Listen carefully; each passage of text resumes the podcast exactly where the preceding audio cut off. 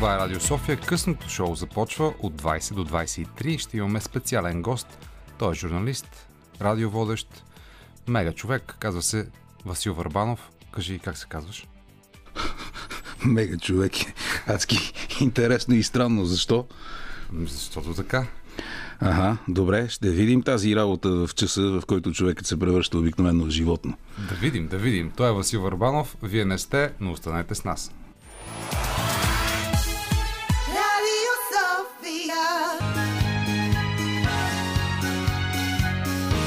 Радио София.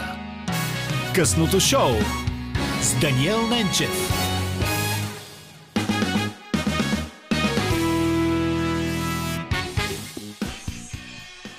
Да. В ефир сме.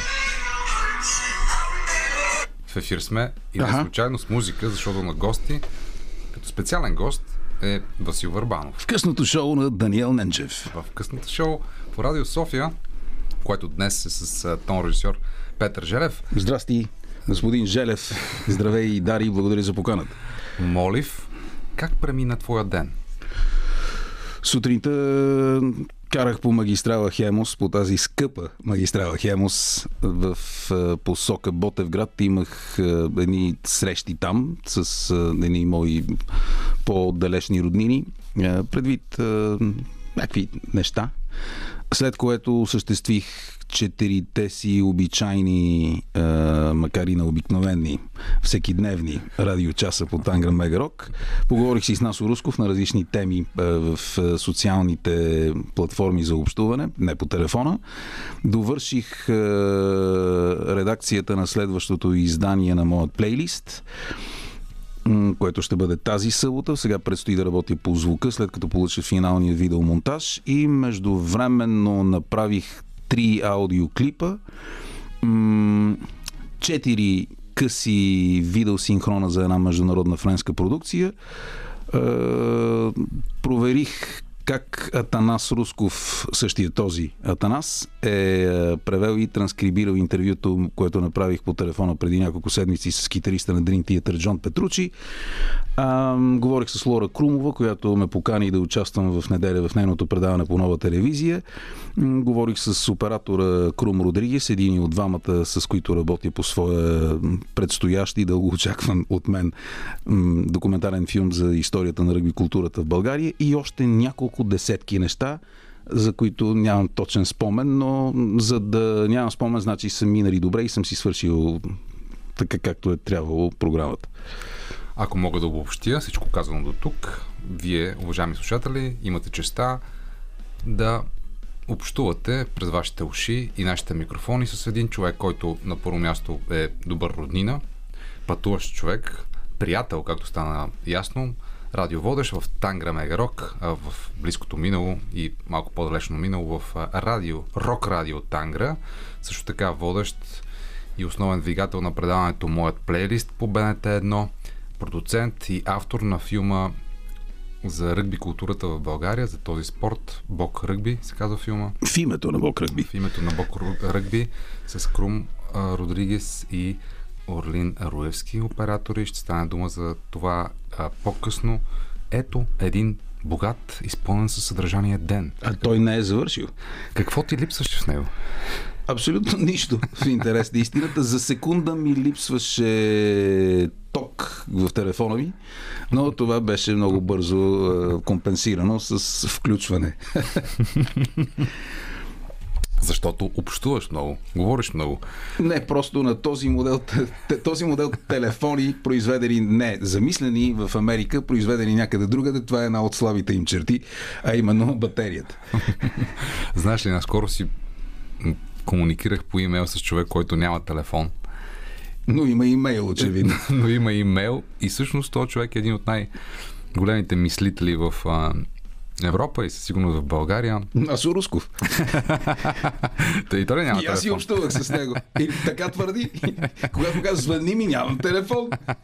Това е страхотно. А, да, за друг човек говорих, но е, може ли човек да съществува без да има телефон в днешно време? Васил. А, разбира се, че може, но а, телефонът а, Ние понякога се дразним аз и моята съпруга и нашите приятели, на нашите деца, на това как те прекарват голяма част от времето с телефона си. Само, че пропускаме една малка подробност, че този телефон съчетава в себе си и в момента а, много неща, които и ние сме държали непрекъснато в същите си, само че наши ръце.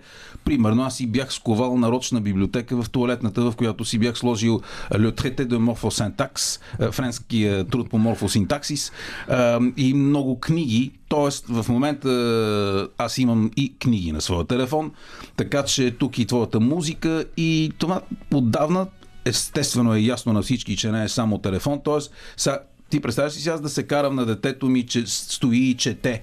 седи и чете, дори да е яхнало порцелановия кон, само защото го прави на телефона. Разбира се, че ще чете там, в тази най-малка стая на телефон, защото иначе хартията, която вероятно отново ще започне да намалява тази с туалетни нужди, може да бъде погрешно използвана някой безценен том на, на когото на Фердинанд де Сосюр. А, например.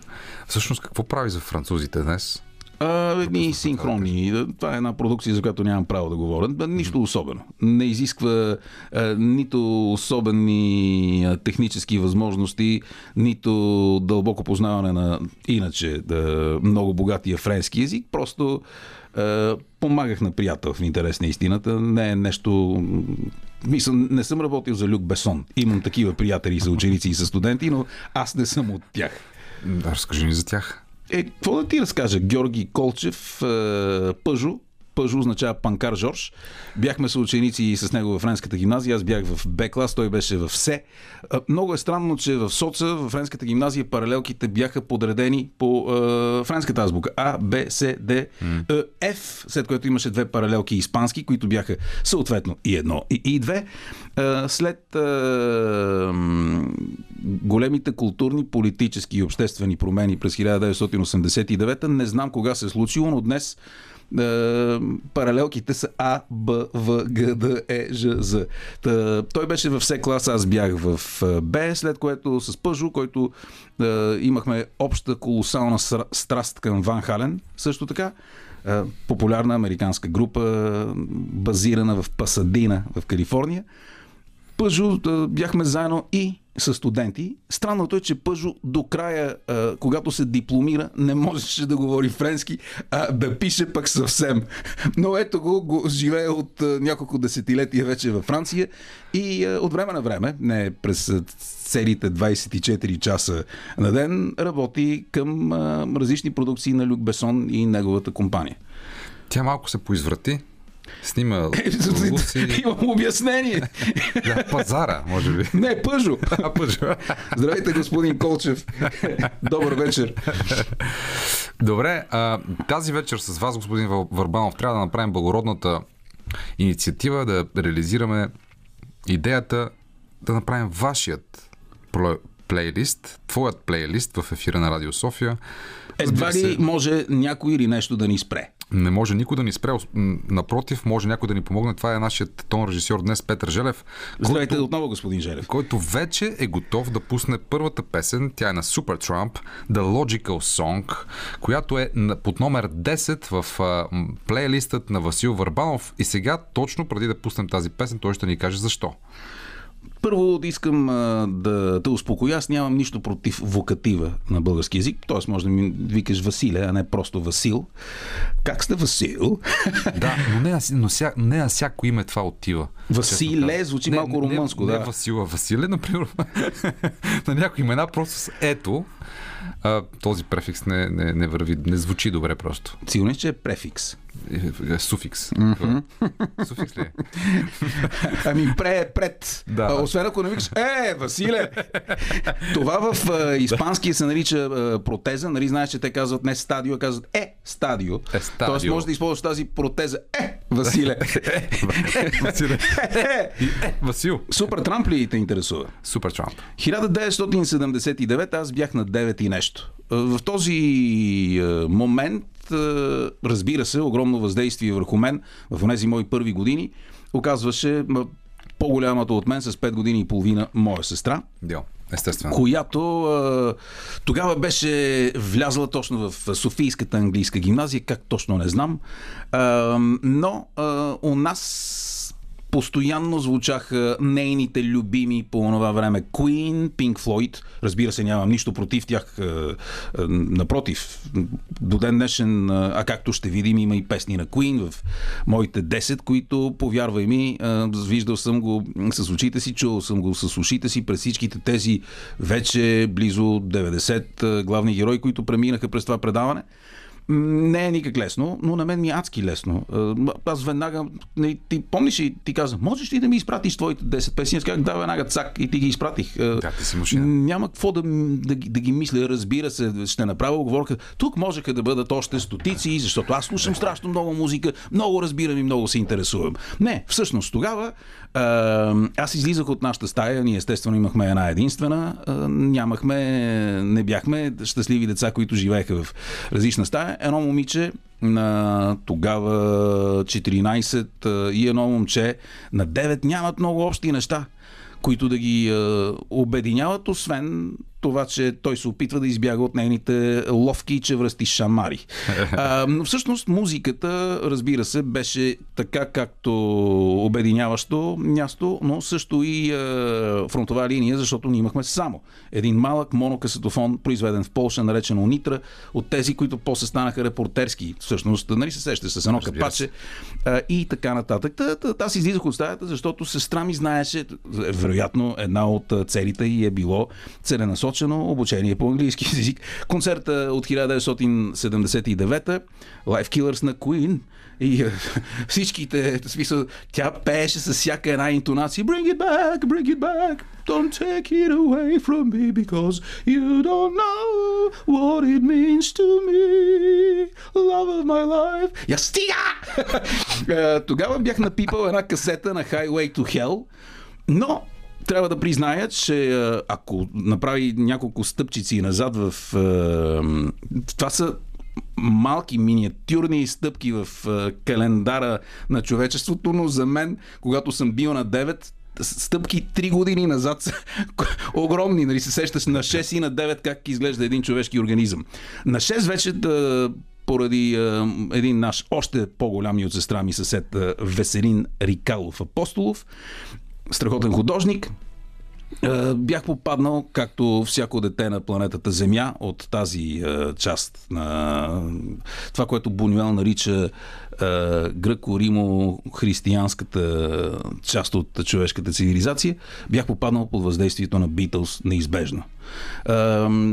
Пеех си песни, ясно е, че доста приблизителен на английски, но тогава, 79-та, а, нали, разбира се, бях гледал вече филма а, за Абба, който беше мега хит. Дори тук в България, даже си спомням, че го гледахме в кино Изток. Майка ми работеше а, дълги години, над 30-летие в а, четвърто неврологично отделение на знаменития четвърти километър. Тоест, това е съвсем близо до кино Изток и отидохме с нея и а, лекари и медицински сестри от нейното отделение.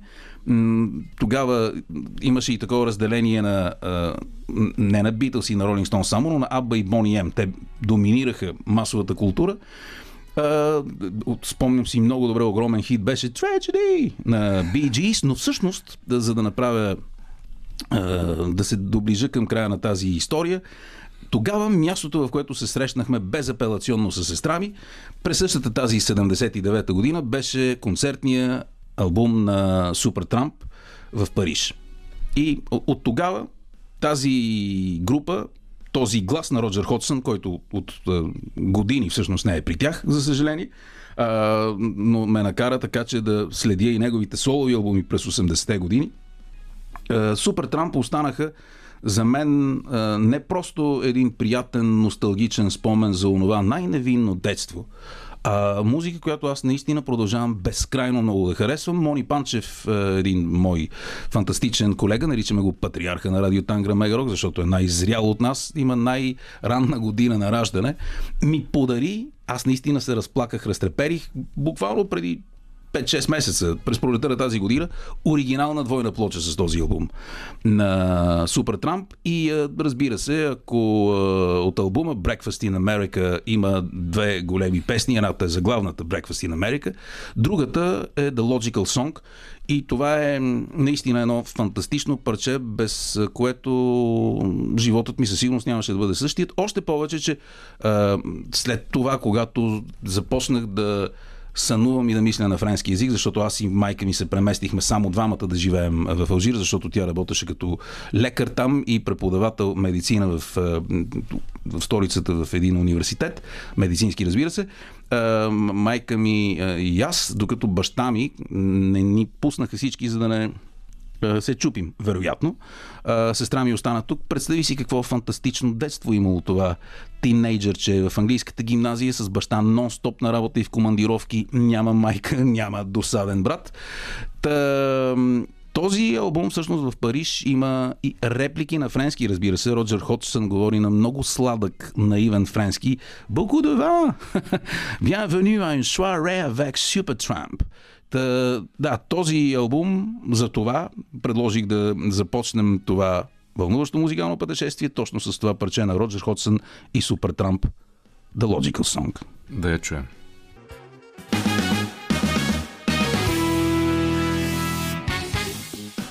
Това бяха Супер Трамп с The Logical Song на 10-та позиция в неговият плейлист. Плейлистът на Васил Върбанов, водещият на моя плейлист. Чудесното предаване по БНТ 1, но не само. Той е водещ, разбира се, и на предавания като Кречетало в миналото, Лакриц, също така на какво ли не, по Рок Радио Тангра и в момента по Радио а, Тангра Мега Рок. За нас е изключителна чест, че наш учител може да бъде в студиото на късното шоу Васил Върбанов. Учител на какво? Учител Шплинтер. Учител на това как човек говори по радиото, как задава въпроси, как се поставя в пространството, как подхожда към тази професия и тази тънка медийна материя. Но, понеже стана дума за Аба преди малко, да те върна на въпроса с телефоните, защото си говорихме преди малко с Васил, че има хора на този свят, които не ползват смартфони, но има друга тенденция, която дългосрочно ще повлияе живота ни. Създава се нова медия. Новата медия се казва Мета и ще засмучи в себе си всички социални мрежи, свързани с платформата Facebook, т.е. Instagram, WhatsApp, Oculus и другите при дъщерни компании на Facebook. И може би един ден ще мигаме, Василе, с очите си и през лещи, които са контактни, те ще бъдат супер контактни, супер трамп лещи, в които можем да си, може да се обаждаме един на друг, да си комуникираме, да си пращаме снимки и телефоните тогава ще станат излишни. Ти как гледаш на тази ситуация с Фейсбук, метавселената и да речем бъдещето на медиите и комуникацията? Това ще стане много по-бързо, отколкото очакваме, но в същото време а, се появява и един задължител, задължителен консерватизъм в това, че, както виждаш, не случайно в последните 10 години започна, в последната една мащабите са много по-големи за връщането на грамофонните плочи. Тук отново правя оговорката, че аз съм, съм ги наричал 30 години от живота си грамофонни плочи, не мога да скоча и веднага да започна да ги наричам винилови плочи, да. защото те са си грамофонни плочи. В същото време София е град с страшно много книжарници, което Да. означава, че има интереси към книгите. Радиото продължава да е една много съществена форма на общуване между хората, пък и нека не забравяме, че практически в известен смисъл много популярните в целия свят е, подкасти практически представляват радио. По същия начин аз е, спокойно и без капка огризение и съмнение в това, че съм прав, наричам дори аудиокнигите радио. Тук в е, тази сграда години наред се е правил е, радиотеатър, mm-hmm. така че е, аудиокнигите са точно това. И този консерватизъм не е само български. В интерес на истината, една от причините за успеха на предаването, за което говорим, Моят плейлист плейлист. по Българската национална телевизия, е същото това консерватизъм. Е, тук е задължително отново, въпреки че при всяка ситуация, в която се заговори за това предаване, аз го повтарям и няма да спра да го повтарям. Това не е моя идея, не е моя концепция.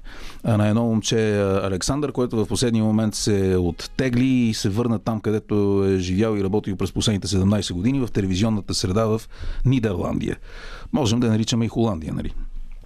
Та, всъщност, това е. А, Тя, идеята нито е кой знае колко оригинална, нито е кой знае колко революционна. Но в същото време е едно съвсем обяснимо изморяване на една голяма част от телевизионните зрители от тези доста м- еднакви предавания. Виж, това е нещо, което много повече ме притеснява сегашния ден, отколкото това високотехнологично бъдеще, в което само с даже не намигване на целия си клепача, с първите три ресници от моите дълги и красиви по-женски е, мигли. А, мен ме притеснява това, че притесняваме това, че светът а, на телевизиите практически матрицата е осъществена. Ако виждаш а, хората, които се снимат зад колисите на предавания, като гласът на България, френския му еквивалент, американския, те се държат по абсолютно един и същи начин, което означава, че това е написано в сценария. Напомня ми на а, времената преди 25 години, как аз и моите приятели се изумявахме на това, че ние като зрители пред сцената не виждаме, но сцената, на която скача ACDC е разчертана. И всеки знае, че не може да излезе от това очертано с тебешир, кръгче или правоъгълниче по обясними причини да не си блъснат главите, нали, защото ще спре концерта. Така или иначе обаче, този тип матрица навсякъде хората са подлагани на абсолютно един и същи тип а тук е много опасно, защото говорим за предаване с претенции за културно съдържание. Защото музиката е култура, в крайна сметка.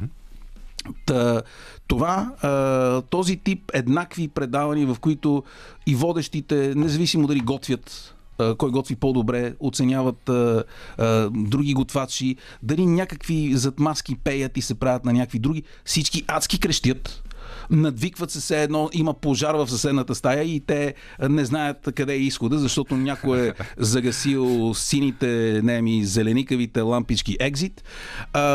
И съответно хората в света, а тук трябва да продължа всъщност тази скоба преди да затворя, силно въздействалата американска сателитна музикална телевизия MTV от създаването си през август 1980 и особено когато става достъпна в целия свят през 90-те заради разпространението през сателит, тя беше доста революционна като е, видеодизайн, като е, отношение към света от водещите, но след това се отказа от това и вместо да пуска хубави, много добре направени клипове на велики или не до там велики групи, тя всъщност започна сама да си копае гроба. Образно казано, като започна с там идиотските реалити състезания и, и предавания.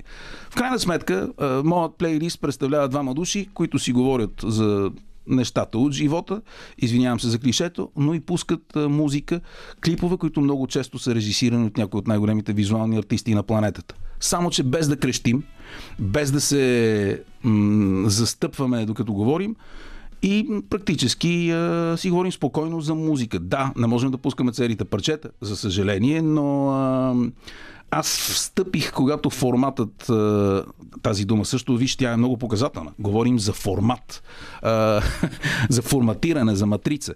Когато предаването вече беше, аз всъщност бях поканен две седмици преди, преди първите снимки.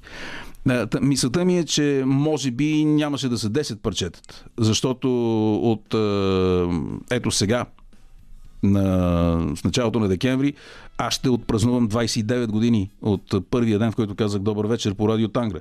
Тоест това са 29 години, аз съм на 51, много повече от половината ми живот е свързана с радио. И още тогава разбрах, че средно в един час по едно музикално радио без много дъра бъра между песните, без дълги рекламни блокове и с къса емисия новини на кръгъл час, можеш да пуснеш средно 13 песни.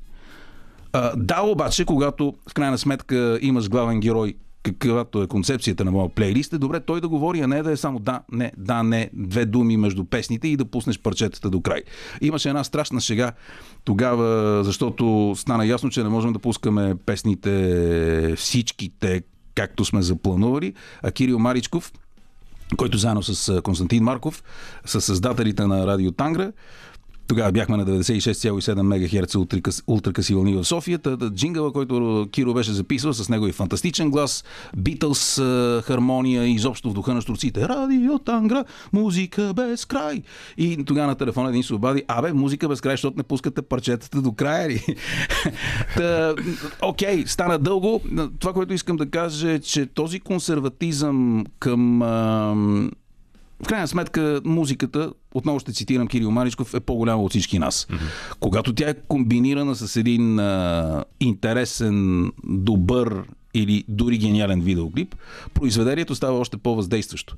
В един случай нали говорим за телевизия, в другия случай говорим за радио. Така че да, мен бъдещето не ме притеснява чак толкова много, мен ме притеснява много повече настоящето.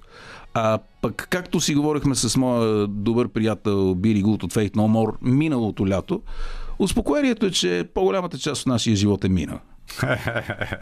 а, но най-доброто предстои. Винаги.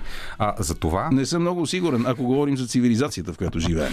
това, е, това трябва да се обсъди, а, но понеже в момента в твоите слушалки и а, на линията телефоната ни е нашият първи изненадващ глас за теб тази вечер, е време да го включим. Това е господин Васко Райков от Открю. Здрасти, Васе! Васе, какво става? Абе, служим те точно за как а, доста дълго а, се изказа за съвременния свят и адски жалко ми стана, като заговори за MTV, защото а, толкова много музика съм а, изгледал по тази телевизия въпросна и на мен, между другото, ми е малко болна тема точно това как а, те се самоунищожиха буквално. Аз знам защо ти е болна тема. Знам защо ти е болна тема, защото не е територия, в която би могъл да пуснеш някой от предстоящите 8 видеоклипа на Открил. Със сигурност не е, да. да. А питате ли ме мен? Аз съм връзник на MTV. Аз считам MTV като мой съученик. Аз болея. Или съученичка, защото все пак телевизия от женски род.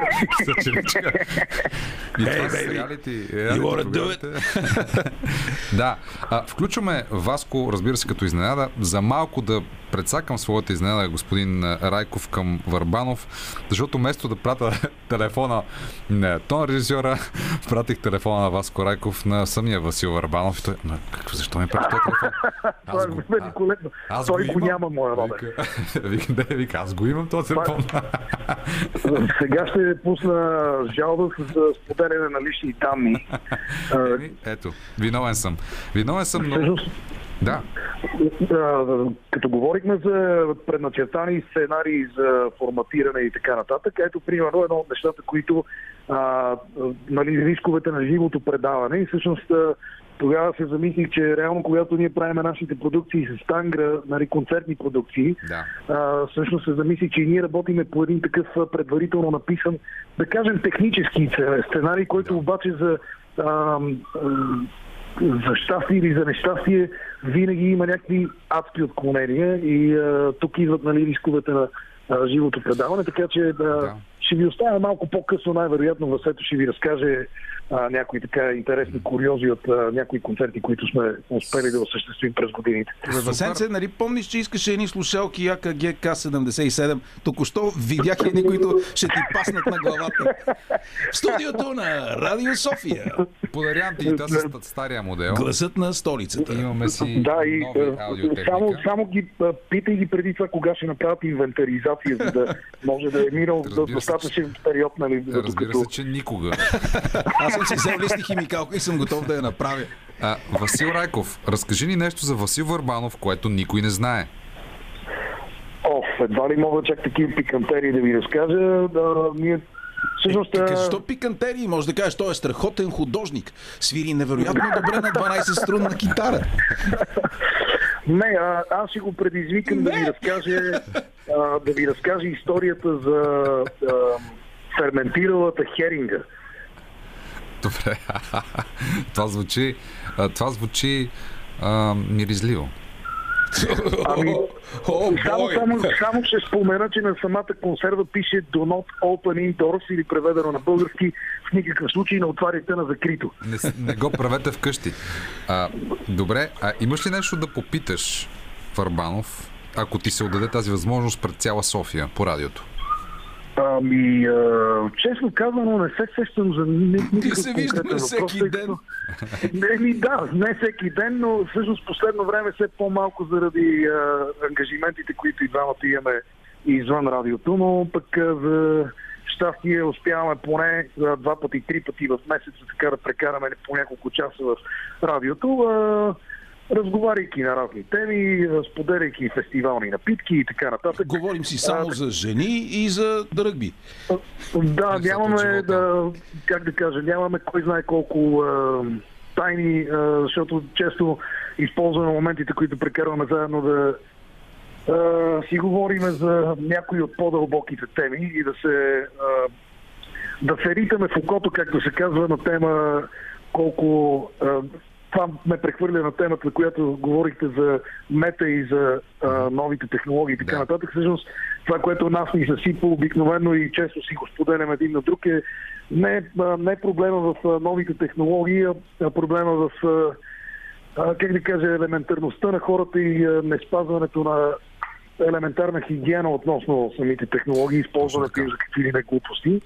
Пст, Аз се та- пръскам с дезинфектант пст, пст, за тази Да, елементарна моля те. хигиена. Пст, пст. Да, точно така. Всъщност оказва се, че да, може би един от най-важните фактори в днешно време е спазването на най-елементарна хигиена на ръцете най-малкото. Това кучето или дъщеря ти е? Дъщеря ми беше това, която просто отказва да заспи. Еми, и, Дете родено на датата на Ози. Осбърн, каквото... Радвай се, че не шмъркам мравки пред басейна. За сега. За, за сега. Това ще да кажа и аз, да. Лея Василий Райкова. Чудесно. Точно така. А, Васил Райков, много ти благодарим. А, очакваме Удоволствието беше мое. вълнуващи нови песни с Открю, а сега ще чуем историите за а, херингата, също така за, херинга, да. да, също така за участията, Васи. които сте споделили заедно с Открю и Васил Райков. Благодаря ти. И ние, Но, Васе, да. Васе, кажи успех на предаването. Успех на предаването ви пожелавам. много поздрави на вашите. И, и както се казва, па се обаждайте. Да, да, много ти е хубаво предаването, ма много политизираш. Много политизирате цялата ви работа. е Така, вас е... Да, айде, чао. И други изненади да очаквам? А що ме съм пратил други телефони Да, така сега? е. Не. Та чакай да ти гледам а, миглите и веждите. Какви са историите с херингата? Е, да, да, да, Васето, той е... Той е много млад. Въпреки, че сега успя освен да осъществи да направи първата си дъщеря, въпросната Лея, родена на деня на Ози Осбърн 3 декември, но също така очакваме един четворен албум от Тод Крю, съпътстван от цял двучасов пълнометражен филм за неговото създаване и 8 видеоклипа. Това е само началото. А иначе от Крю свириха на един чудесен младежки фестивал едно лято в Етрополе. Там едни много яки агенти го правиха. Мога фест. Да. И а, тъй като а, през август месец а, аз, а, моята съпруга и двете ми деца живеем на нашата вила, което е а, в онзи район. Етрополе, между другото, вероятно знаеш, е и рожденото място на един от най-великите български а, артисти, Дидо Пешев. А, освен художник, страхотен и на Мастодон, и китарист на Last Hope, и на няколко други проекта. Та, Оттам си купуваме сини боровинки от неговите връзки в Етрополе. Точно така. През лятото. Та, аз казвам, бе, що не дойдете от Крю Зомби. Това означава цял а, микробус на групата, пълен с музиканти, техници и приятели. И аз ги чаках а, на двора. А, ние правим сметка обикновено, когато приключи сезона, че за този месец през нашия двор минават между а, 65 и 85 души в рамките на тези 30 дни. Често спят хора с палатки, абе много е напрегнато. Аз имах изгаряния трета степен по шкембето, защото непрекъснато до барбекюто, до скарата. Е, Жена ми с е, тежки мазори от миене нон-стоп на чини, нали се сещаш. Но всъщност е безкрайно забавно. И е, идват те, аз бях запазил. Тогава сестра ми живееше в Швеция и ми бяха донесли по някакъв странен начин по земя една от тези забележителни консерви на това Штормстрюмп, или както там се казва в Швеция. Това е нещо, което е нали, консерва, адски красива, прилича на противопехотна мина, боядисана в черно. Но всъщност разрушителната и сила се оказа, че е много по-силна, т.е. по-голяма. Силата не може да е силна, разбира се. А, и там наистина пише на отварите на закрито. Защото всъщност историята е, че в онези диви най-най-най-северни части на, на морето и на океана, когато ти трябват протеини и е, някаква храна, а и температурата е сигурно минус 40 градуса, вятъра и солта в е, въздуха са потрясаващи. Последното нещо, което имаш и се притесняваш е, за него е мирис. Обаче аз ти говоря за август месец в умерено континентален климат, в какъвто живеем. И е, отворихме го. Е, още една скоба. Е, показателно е това, че няколко от големите европейски е, авиокомпании са забранили категорично превозването на такива неща, защото при, е, Отваряне. при, не, при, при, при взривяване в багажното означава, че целият самолет е неизползваем за, е, за няколко седмици наред, обаче водени от своя авантюристичен дух, пък и трябва да се признае, че като изключим шофьора на открит, другите бяха в едно леко левитиращо състояние след е, концерт, фестивал и е, било доста хладно в Етрополския Балкан онази вечер. Те- на палатка. те били м, загрели телата си в е, непогрешимата комбинация от е, българска ракия плюс бира. Та, е, с леко замъглен поглед, те не знаеха какво ги очаква. Тук ще прескоча най-тежката част, когато нали, то се чуе едно защото всъщност това да, тази, тази херинга остана да ферментира сама. А, аз съм помирисвал с пълни ноздри труп. Това е по-зле. А, спомням си, че Райков припадна. Басистът а, Мартин а, позеленя. Моят приятел Ивайло Радев трикракото пиле и жена му тогава изядоха смело по две парчета. Аз изядох две. Майко ми. А, А къде ги ядете? Това е сред природата? да, да, на маса. Всъщност трябва да призная, че след като всичко това свърши, аз изхвърлих и ножа и дъската, върху която бяха рязани. Защото нямаше. Нали, трябваше да вкарам това вътре да го мия. А къде се намирате? Ние се намираме на двора на вилата. На двора просто. Да, да, да, да, разбира се. А, след което обаче си спомням, че бяхме толкова... Аз имам видео това с барабариста Боян Георгиев Бонзи. А, тръгнахме по чорапи по асфалта, за да го занесем не пред кофите, пред нас, защото това означаваше евакуация и смърт. А, близо до канавката на едни безкрайно неприятни съседи. А, и трябва да ти кажа, че въпреки, че ги хвърлихме там, а след това нямаше сила, която да ме накара аз да отида и да преместя тази леш, кучетата наистина виеха на умрял. Та, това искаше Васко Райков да разкаже, но той наистина припадна, докато неговия приятел и басист Мартин Стоянов само позеленя. А къде, къде се намира този двор? А, в а, Правец. Затова казах, че е наблизо до... Прадядо ми е бил кмет през 20-те години Аха. там.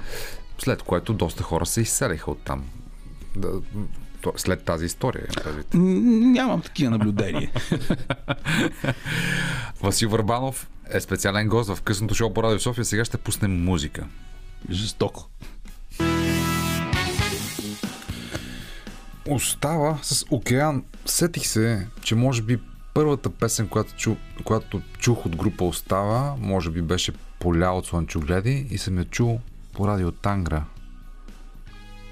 Това е било доста отдавна, през 90-те. Напълно е възможно. Напълно е възможно. Да, аз и до ден днешен пускам а, а, парчета на остава, въпреки че ми стана малко странно, говорим с открю и иллюстрираме позеленяването на единия при падането на другия с, а, с Свилен, който, между другото, е използвал сина си в видеото на тази песен Океан, който също се казва Свилен.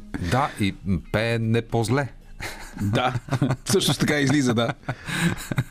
А, ти какво слушаш напоследък? Много слушам новия Мастодон. Пълен е с пропита с такава тъга болка. Те в последните години нали, така им се случва, че е, пяха за заболяването от рак на жената на единия, направиха цял албум, там умря един, а сега умря техния дългогодишен менеджер и приятел и новия албум двоен е има една м- трептяща нишка вътре в този албум, която е абе, много е силен.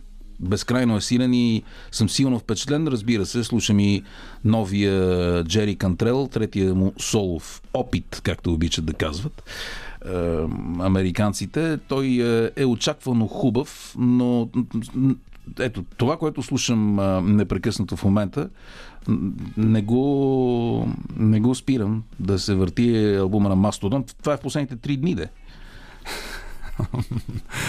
Да, но това е защото страшно ги харесваш или защото всъщност искаш Не, да той точно, то, точно излезе албумът а, сега и просто сега му е момента да го слушам, защото после ще, ще се случат а, всякакви неща. Разбира се, слушам и новия албум на Dream Theater, защото това, в момента те са главни герои. Ние имаме по радио Тангра Мега Рок едно такова нещо, което се казва група на седмицата. И а, интензивно го излъчваме още повече, че да може би ти си разбрал, както и слушателите на Радио София. Живот и здраве. На 30 май ние сме домакини на техния следващ концерт в София, в зала 1 на НДК, Dream Theater, заедно с един много специален гост. Един човек, който смея да твърди е мой добър приятел Девин Таунсънд. Т.е. получава се ДТ, ДТ. Много интересно. А ти ще ни разкажеш и за концертите, които ти организираш традиционно. Това ще се случи след новините в 21 по Радио София в късното шоу. Предаването, в което гостува днес Васил Върбанов. Но преди това, понеже споменахме Абба, чули новия албум на Абба. Чух първата песен и не ми направи абсолютно никакво впечатление. Да, защото аз не съм го слушал, но исках да питам за тенденцията, то не е и тенденция, а всъщност онова, което те правят, да използват новите технологии за реинкарнация на нещо толкова старо, нещо забравено преди 30 години, но пък не толкова добре забравено явно, защото Ами- има страшен интерес. Всички спектакли на Абба са продадени за години напред. Неизбежно е. Техните парчета са от тези песни дъвка, които ти се забиват в главите и да, мелодия, всъщност това е модела на Битлз. Mm-hmm. Разбира се, с мелодии, които ам, са... Ето виж, тук можем да използваме а, за някои от песните на Аба наистина думата уникални. уникални. Запомняш ти се и още от първите два тона, веднага си кажеш, аха, това са Абба. А иначе за този техен опит технологично да пресъздадат себе си като по-млади, мене ми е малко рано, нали ти казах, че аз бях на 9, когато те вече бяха световни мегазвезди, така че очевидно е в а, календара на живота те са ме поизпреварили. Специален гост в късното шоу е Васил Върбанов. Той ще остане тук и след 21, когато ще пуснем още песни от неговия плейлист. Правим го, разбира се, по аналогия с предаването Моят плейлист по БНТ, който той така талантливо прави вече от доста време. Талантливо. О- Останете с нас. Сега музика. Това е Радио София. А, я изпее Радио София. Радио София! Това е Васил Върбанов. Вие не сте. Останете с късното шоу по Радио София. В началото музика.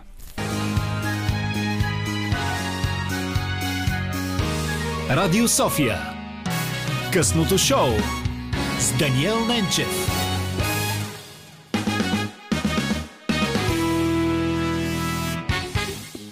Това е късното шоу. Чухме Ерик Клептън с Кокейн. Даже има такъв лав. Безвкусен, разбира се. На линия съм, в скоби, но кокаин. Васил Върбанов е специален гост днес. Човекът зад и пред моят плейлист по БНТ 1. Вероятно сте гледали това знаменито шоу, което е сравнително ново, но е толкова богато и съдържателно, че просто нямам думи и просто мога да съм негов фен. Какво ще гледаме следващия път, господин Върбанов, във вашето приятно шоу? Е, Насо Русков е сега в тази събота в 22 часа по БРТ 1, но всъщност още е, усещаме приятните тръпки от е, последния за сега епизод с главен герой, омагиосващата Теодора Духовникова. Не страхувам само при мисълта. На девета позиция обаче във вашият плейлист се намират Ван Хален с Панама. Защо? Ван Хален е групата, която спокойно мога да кажа, че е най-най-най-любимата ми група за всички времена. Миналата година на е, през октомври, когато загубихме Едуард е, Людевейк Ван Хален, най-големия герий на китарата, твърди се след е, Джими Хендрикс, аз споделям това мнение. Защо този албум и защо тази песен? Знаем, че спорът дали Сами Хейгър или Дейвид Ли Рот е един от най-митологичните в е, историята на рок-н-рола.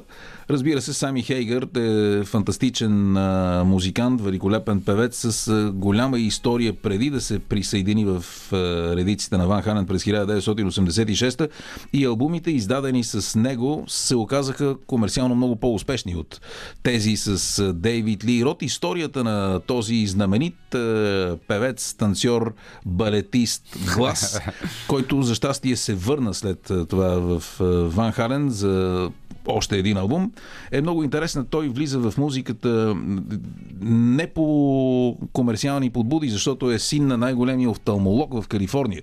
Той буквално е роден и израснал в истинско имение с замък. Той никога не е страдал от пари, от липса на пари. Но неговият глас, отношение към света, ирония и самоирония бяха иллюстрирани великолепно преди няколко месеца, когато Джин Симънс каза, че може би е време Дейвид Ирод да спре да се занимава с а, това, с което се занимава, защото Дейвид Ли Рот със своята солова формация трябваше да открива поредица от концерти от последното, прощалното турне на Кис. Нещо не се случи, тогава Джин, т.е. оказа се, че това няма да се случи по този начин. Джин Симънс е, е, се възползва от е, мълниеносното разпространение на две-три думички в Твитър, след което Дейвид Ирот му изпрати 18 кадъра на детенцето от този албум, което е едно бебе с ангелски крилца и е, два пакета цигари, като той е извадил една цигара, този албум, от който е парчето Панама. 18 такива бебенца с един среден пръст посочен и пишеше това е за теб, Джин.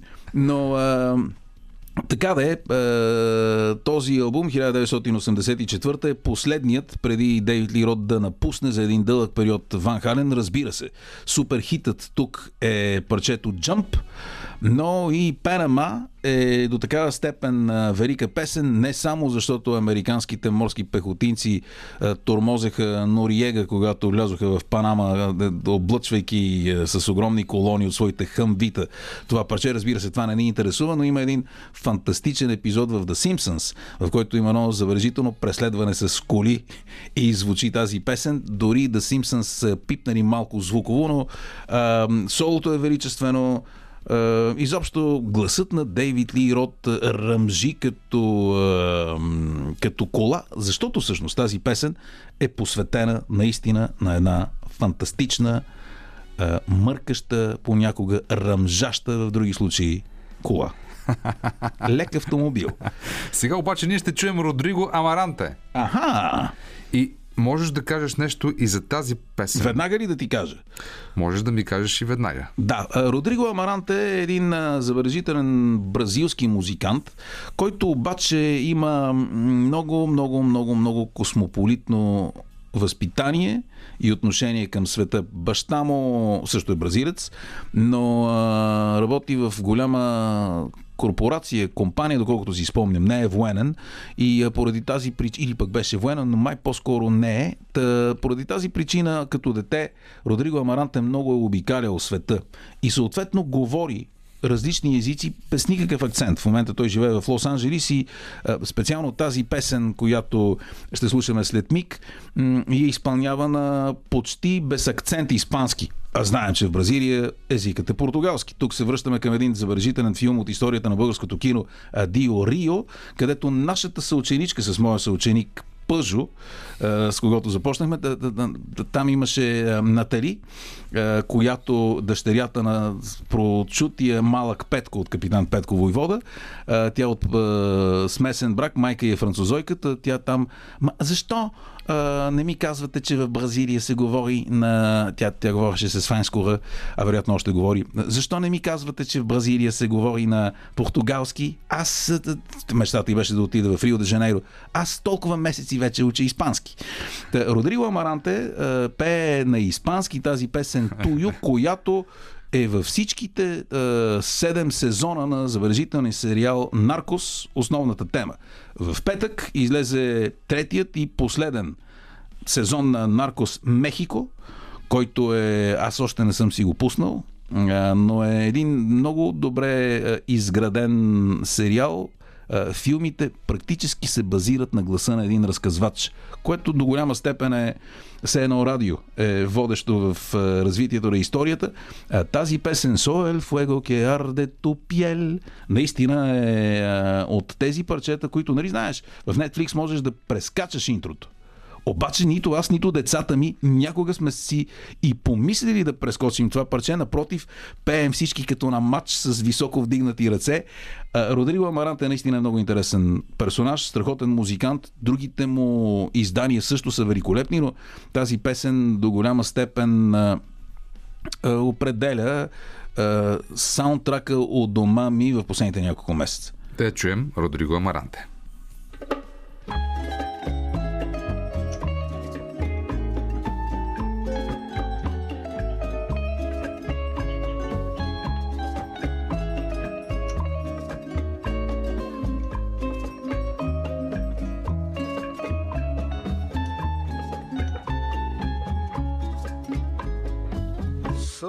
Fuego que arde tu piel, soy el agua que mata tu sed, el castillo, la torre, yo soy la espada que guarda el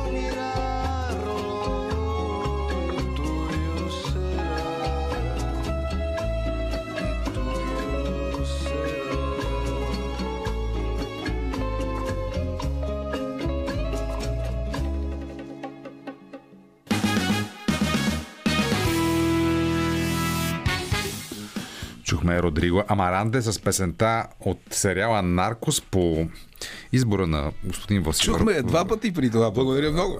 Да, защото тя е на 8 позиция в неговия плейлист на Васил Върбанов, водещия на моят плейлист. Знаеш, и в Наркос има, предаване. има един много важен момент за политическата среда, в която живеем. Няма да се разпростирам, защото все пак сме в седмицата на изборите и а, не ми се навлиза в това, но ние не можем да се сърдим на това, че хората с престъпни намерения а, не се предават доброволно на властите.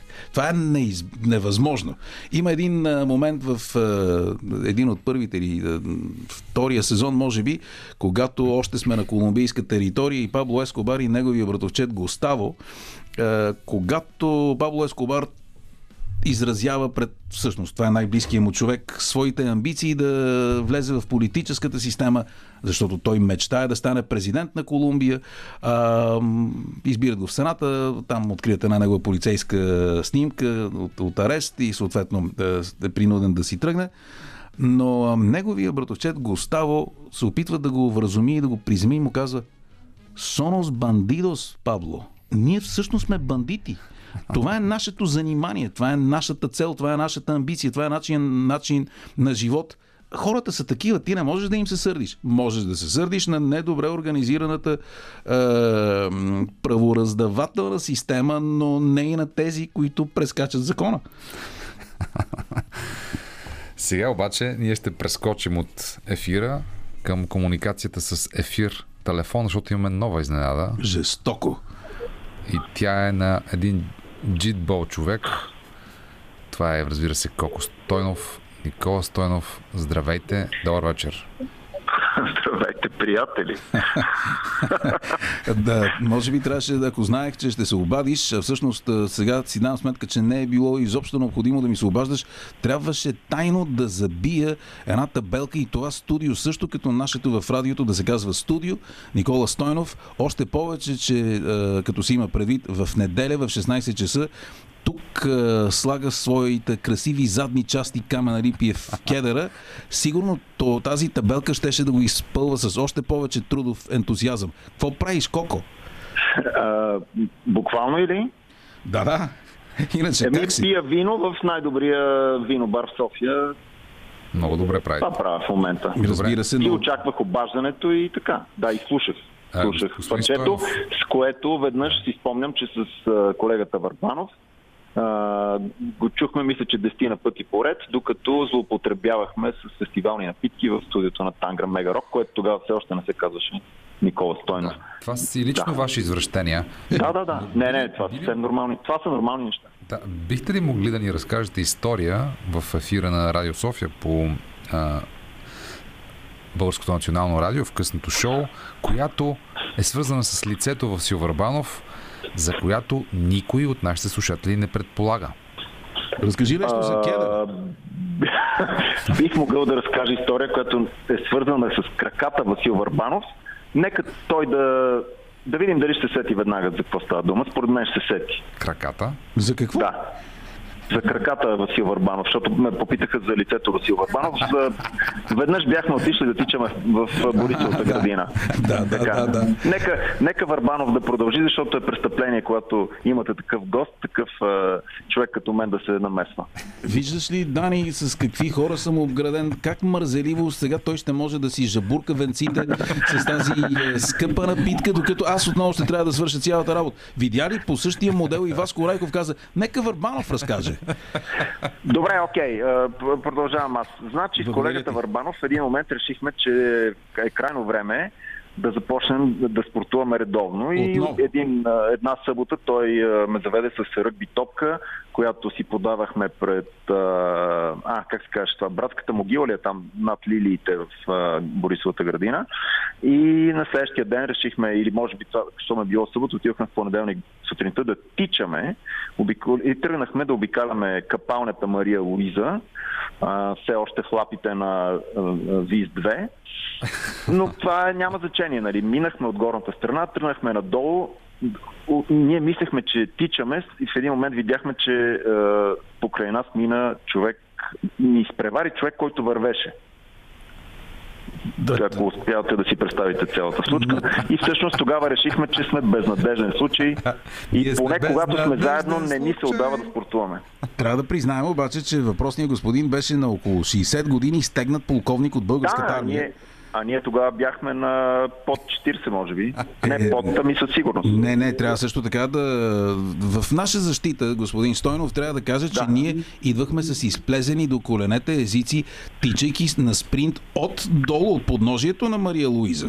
Но нямаме никаква представа дали този човек не се е движил много близо до нас със същата скорост. Не, не, не, не, не, той изникна като истински добре маскиран военен от тунелчето, което идва от другата страна, от зала София. А, казвам това, с, за да се получи Рима по Радио София. Добре. Та, не сме Да, били чак е. толкова земно. Много ви моля, аз имах е, поредица от матчове тогава за ръгби отбора Мърфи Мисвиц. Това не беше walking ръгби.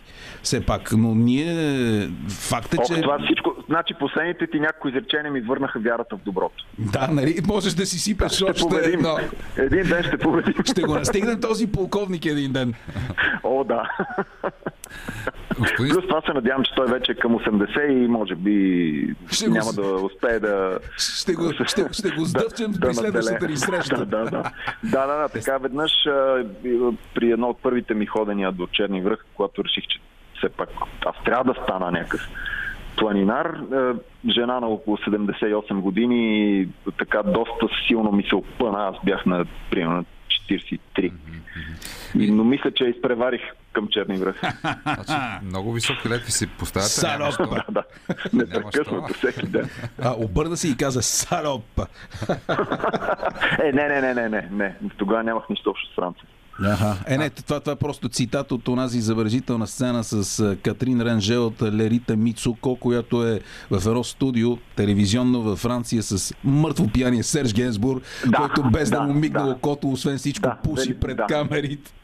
Да, е, да, да, да, да, да. Салопа. Да, да, да. Колко много ти благодаря за това изненадващо включване. Чакай, бе, да, ти, Да. искаш да ме изключиш от разговора ли? Това Не, е приоритет той- на той- и да. право на Даниел Ненчев. Той да, Така аз е. не. А, Добре, мерси. Никола, имате ли въпрос към лицето Върбанов? Кога ще ми върнеш уния 100 лева? Не, да- дали би могъл да разкаже вица за три кракото пиле, да речем? Три кракото пиле? Не го помня този вид. Да. А, добре, окей.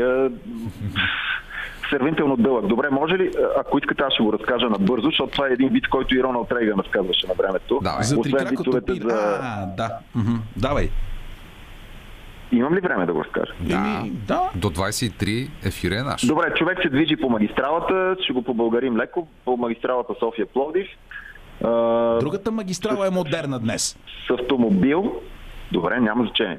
И в един момент нещо преминава много бързо покрай него. Той едва успява да долови, че това е някакво пиле с три крака. А, спира озадачен, намира първи изход, връща се в София, купува си нова кола, прави същото нещо. А, Гордо същото нещо се повтаря. Повтаря се 3, 4, 5 пъти това нещо, т.е. подпетва се вероятно. Най-накрая си купува възможно най-бързата кола, тръгва по магистрала Тракия към Пловдив, но отново го задминава някакво търчащо трикрако пиле и прави завой по един черен път някъде малко след Пазарчик. Той едва успява все пак нали, да влезе, но не може да успява да не, не, не, не кара много бързо по този черен път. Стига до някаква ферма, където намира някакви хора, сварва някакви хора, които ядат на една маса и казва, бе така и така. Да знаете ли какво ми се случи, възможно ли е това. Изпревариме едно трикрако пиле, това ми се случва за пореден път, но този път поне успях да видя горе-долу къде влезе и те казали, ами да, да, ние тук сме ферма за отглеждане на пилета с три крака. Е, как така? Защо? Ами, защото, ето, вижте ни, ние сме тук семейство, нали, мъж, жена и дете. И всичките обичаме а, пилешки, нали, крака, кълки и затова отглеждаме пилета с три крака. И той казва, добре, поне вкусни ли са? И те казали, ми не, не знаем, защото никога не сме успели да ги хванем. Да. В предаването има продуктово позициониране. Еми не, не, няма, не знам, няма какво има. Е, Дето, какво продуктово, ако бях разказал поредния, последния вид за Андре Токив, който а, рекламирал сам, т.е. ядел само пилена градост. Това, е, нали, тогава би било а, продуктово позициониране, но всъщност не беше това идеята. Няма продуктово позициониране. Добре, мога ли да поздравя Васил Варбанов с една песен, ако не сте готови веднага? Здравейте, български Не искам да на Вик не, не, не искам да губя времето на, на, щях да кажа, на читателите, на Да. Слушателите, защото наистина Така. за, предпочитам да го слушам, отколкото да говоря. Така. Така, Коя е слушах, слушах, затова темата остава Ван Хален и мисля, че мисля, че си заслужава да потърси. Чакайте сега да помисля. Но чакай, ние не сме 1900 чули Пена Мадори. 1981 година, малко по-рано Демек, от значи 3 години по-рано. А, албума е Fair Warning, второто парче от втората страна, т.е. мисля, че шесто в албума.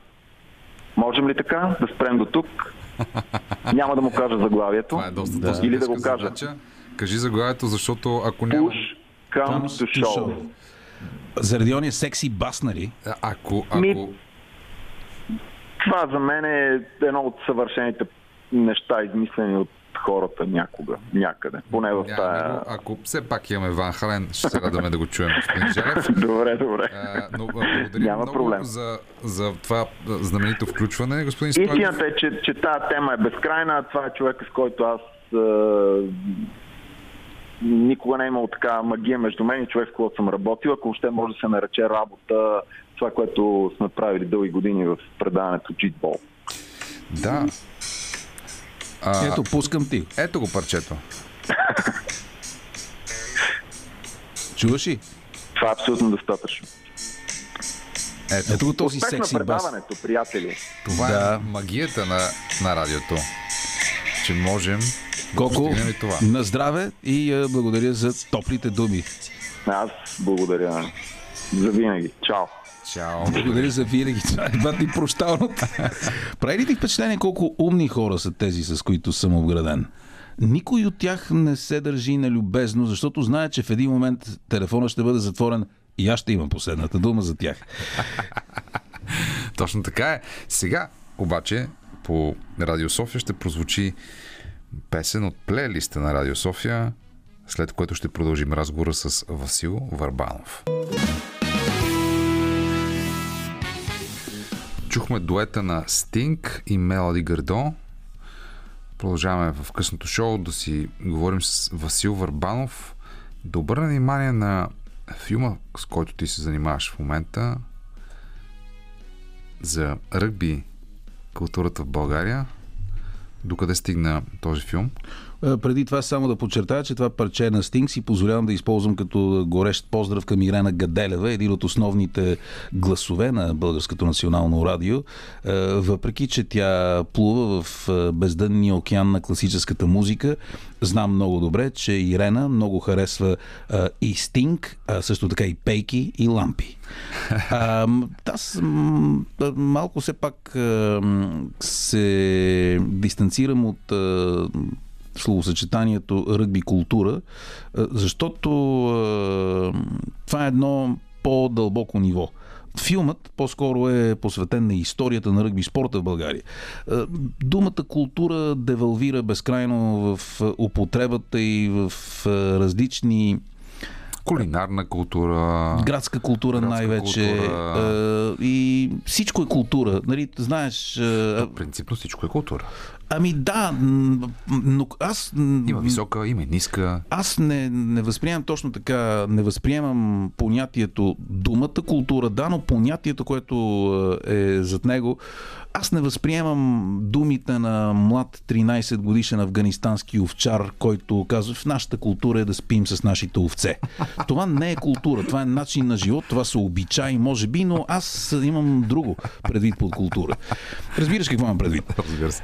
Та, този филм е голямо предизвикателство за мен, защото в никакъв случай не е лесен за да бъде произведен. А, освен това, след малко ще кажа защо е толкова трудно, а от друга страна е безкрайно закъсняло, защото практически възраждането на ръгби спорта в България започва през далечната 1956 още преди Елвис Пресли да е издал своя дългосвиращ дебют, голям албум. Тоест, а, нали, това за нас, тук, които сме се събрали около идеята, че рок-н-рол е основно нещо, основна култура в света, практически ръгби в България се играе отново Казвам отново, защото има много данни, доказателства за това, че е бил широко застъпен в много части от армията на царство България.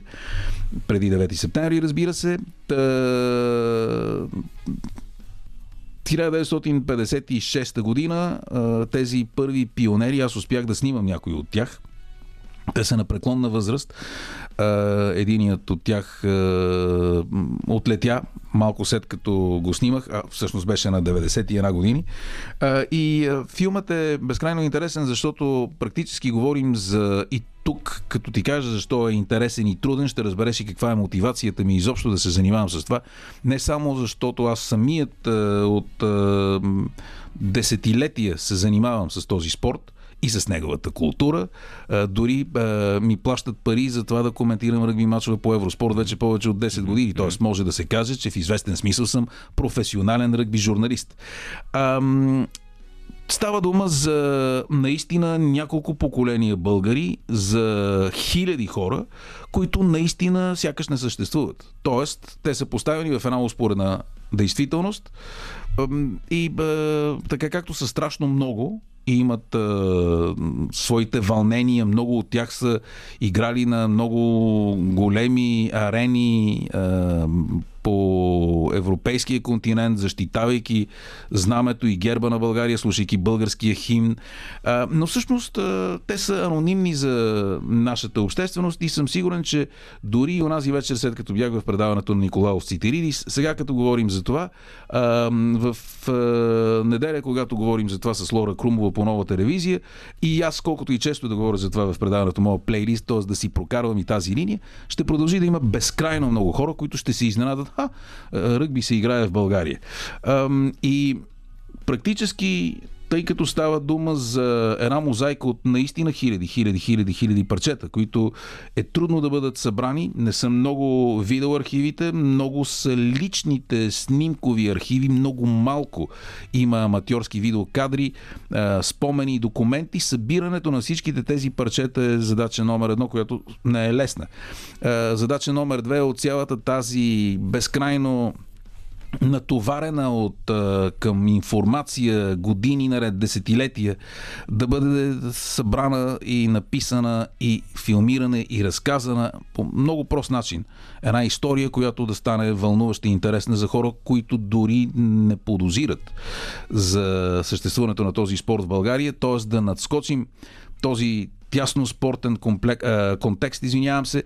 А, всъщност а, има и нещо друго, че голяма част от тези хора, които е, са замесени в тази история, които практически са осъществявали, са адски любопитни персонажи. Защото не е тайна а и всеки може да се досети, че тогава през 56-та година нашите по някакъв начин минават под радара. Защото в онзи момент ръгби спортът е забранен в Съветския съюз заради е, борбата срещу западното влияние, продължено от Хрущов. Преди това Сталин започва една война срещу космополитизма е, в края на 40-те години, въпреки че в Съветския съюз е имало ръгби първенство е, в продължение на 3 години преди началото на Втората световна война. После по време на войната, разбира се, не може да има никакви спортни занимания. Трябва няколко, много години всъщност да минат след края на войната, за да могат да бъдат излекувани раните. Тогава проблемът е и травмата психологическата върху народите в Съветския съюз без съмнение е колосална, а, пък и изграждането на страната от начало, защото разрушенията и в чисто економически и а, ниво сгради е било потрясаващо, така че не има било много до спорт, но в България са а, иначе щяха да ги смачкат, щяха да ги пратят в Белене, всичките тия момчета.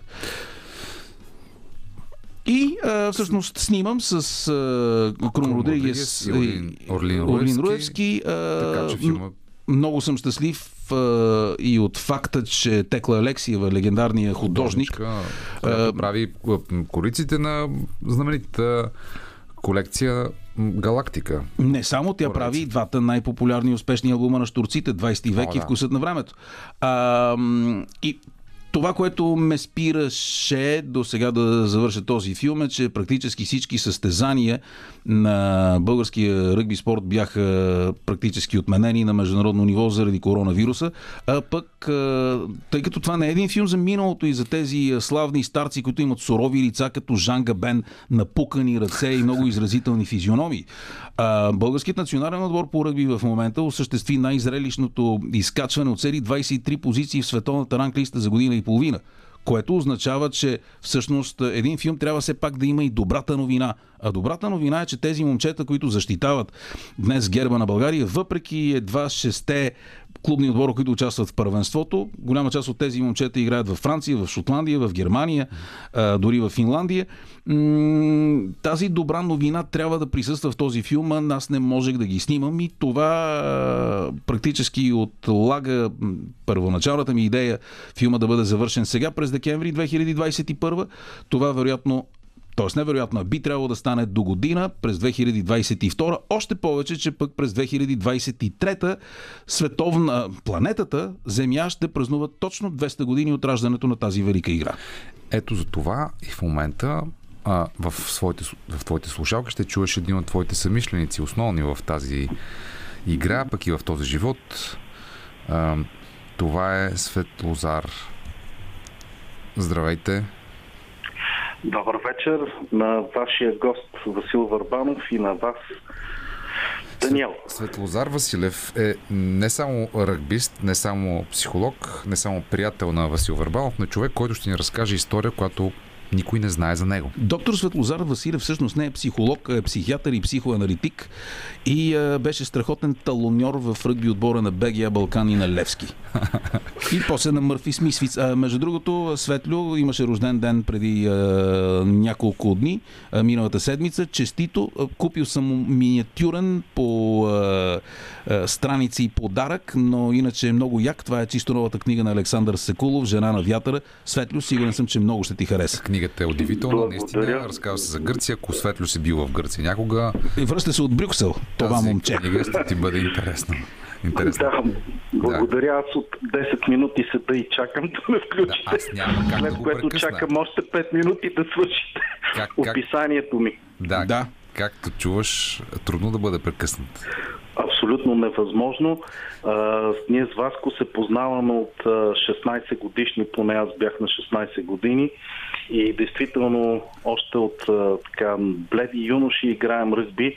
Той разбира се много по-добре от мен, но така или иначе ние сме добри приятели през всички тези години, нещо, което аз ценя ужасно много.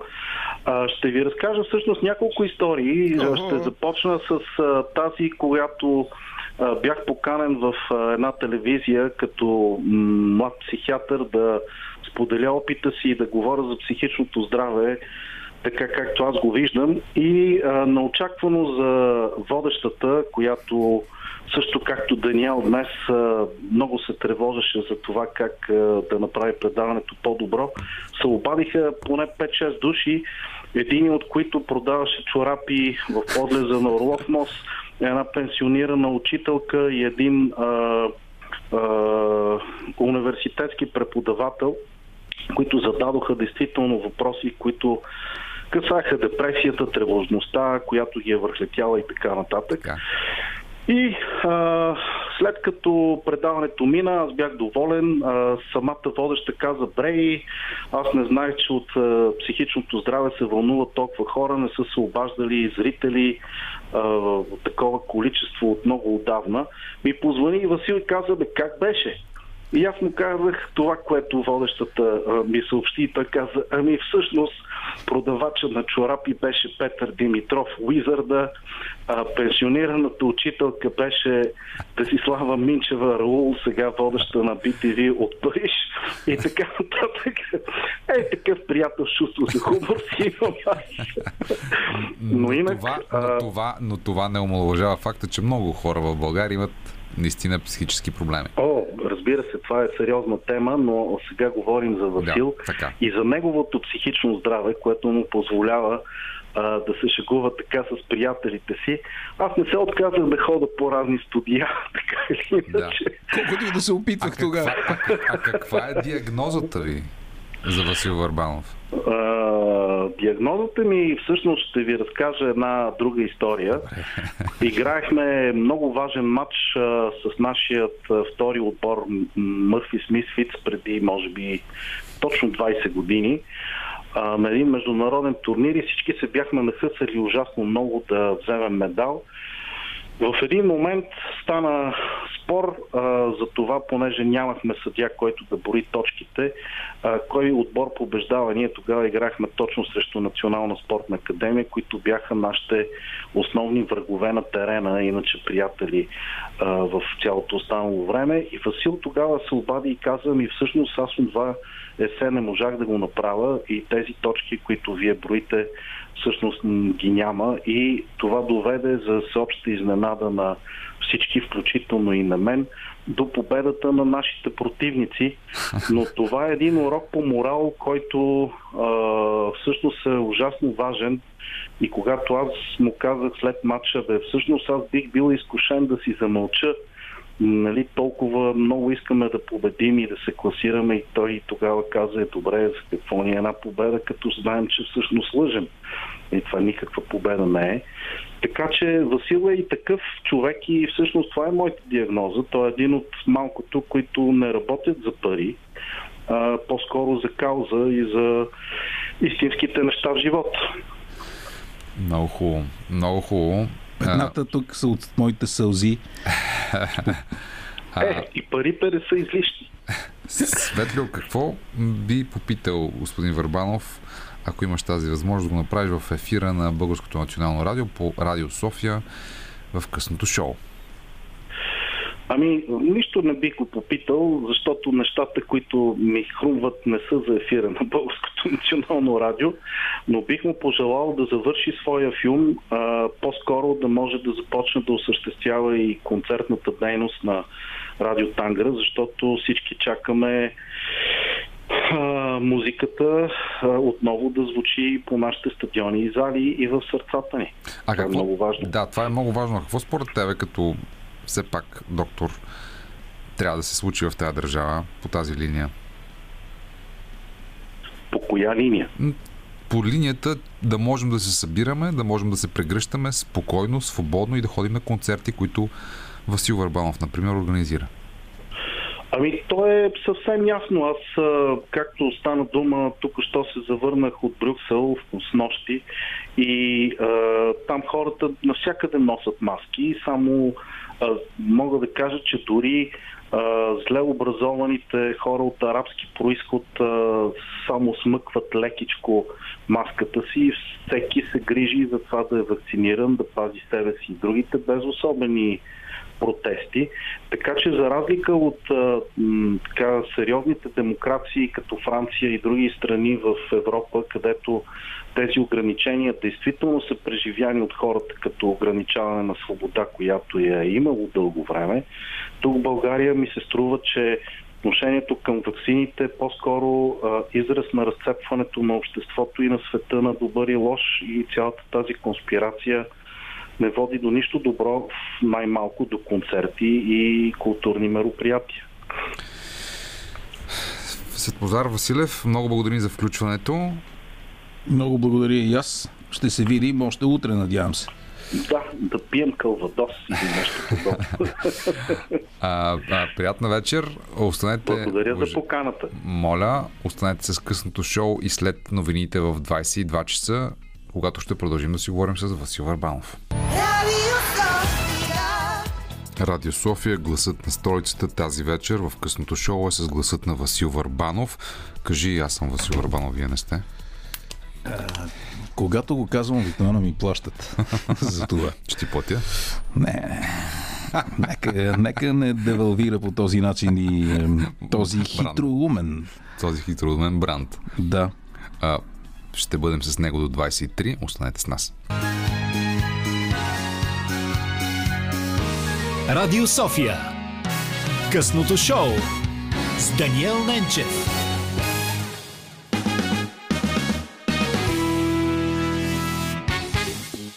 Чухме Лени Кравиц с Fly Away, едно 90-тарско парче, по MTV го даваха. Днес обаче в късното шоу по Радио София пускаме и парчетата от плейлиста на Васил Върбанов, водещия на предаването Моят плейлист по БНТ. Стигнахме до към седма, шеста позиция Каст и Сенстром. Sandstorm. Н- неправилно съм ти го написал. Каст е една изумителна група, между другото. А, а, а, пясъчна буря. Да, това парче а, има китара, която ако не бяхме разделили парчето на Лени Кравиц не само с нашата пряка реч, но и с този джингъл на късното шоу по Радио София, а, щяха да залепнат едно за друго, като в учебник по радиопрограмиране. Каст е една фантастична група, моята любима от а, 90-те в така наречения брит поп, често ги наричат The Who of the 90s или Who на 90-те. Джон Пауър е величествен китарист. Преди това всъщност той участва в една група известна като The Lass. А, дори в България сме чували всички техни хит There She Goes. Всъщност в последната песен точно. В последната песен, последната думичка преди разпадането на групата е Каст. И оттам започва тяхната история. Ам, 2017 излезе последния им албум, но това парче Каст и Sandstorm, I got Sandstorm Blowing in my head, а, е от а, техния първи албум, заедно с още две парчета, бяха огромни хитове. Наистина тази група безкрайно ме зарежда с енергия. Добре, а, обаче, а, понеже предстоят избори в България, по-важният въпрос, който касае и вълнува и повечето ни слушатели е ще има ли здраво стъпило на краката си и здраво мислещо правителство в опозоримо в бъдеще, което да се справи с всички тези кризи, защото ето сега чета от Република, френският, италианският вестник Република, че всъщност те пишат за нас не ласкаво, разбира се. Ето, ще цитирам от днес в италианския вестник Република. Болниците изнемогват в България, в която правителството прикрива кризата.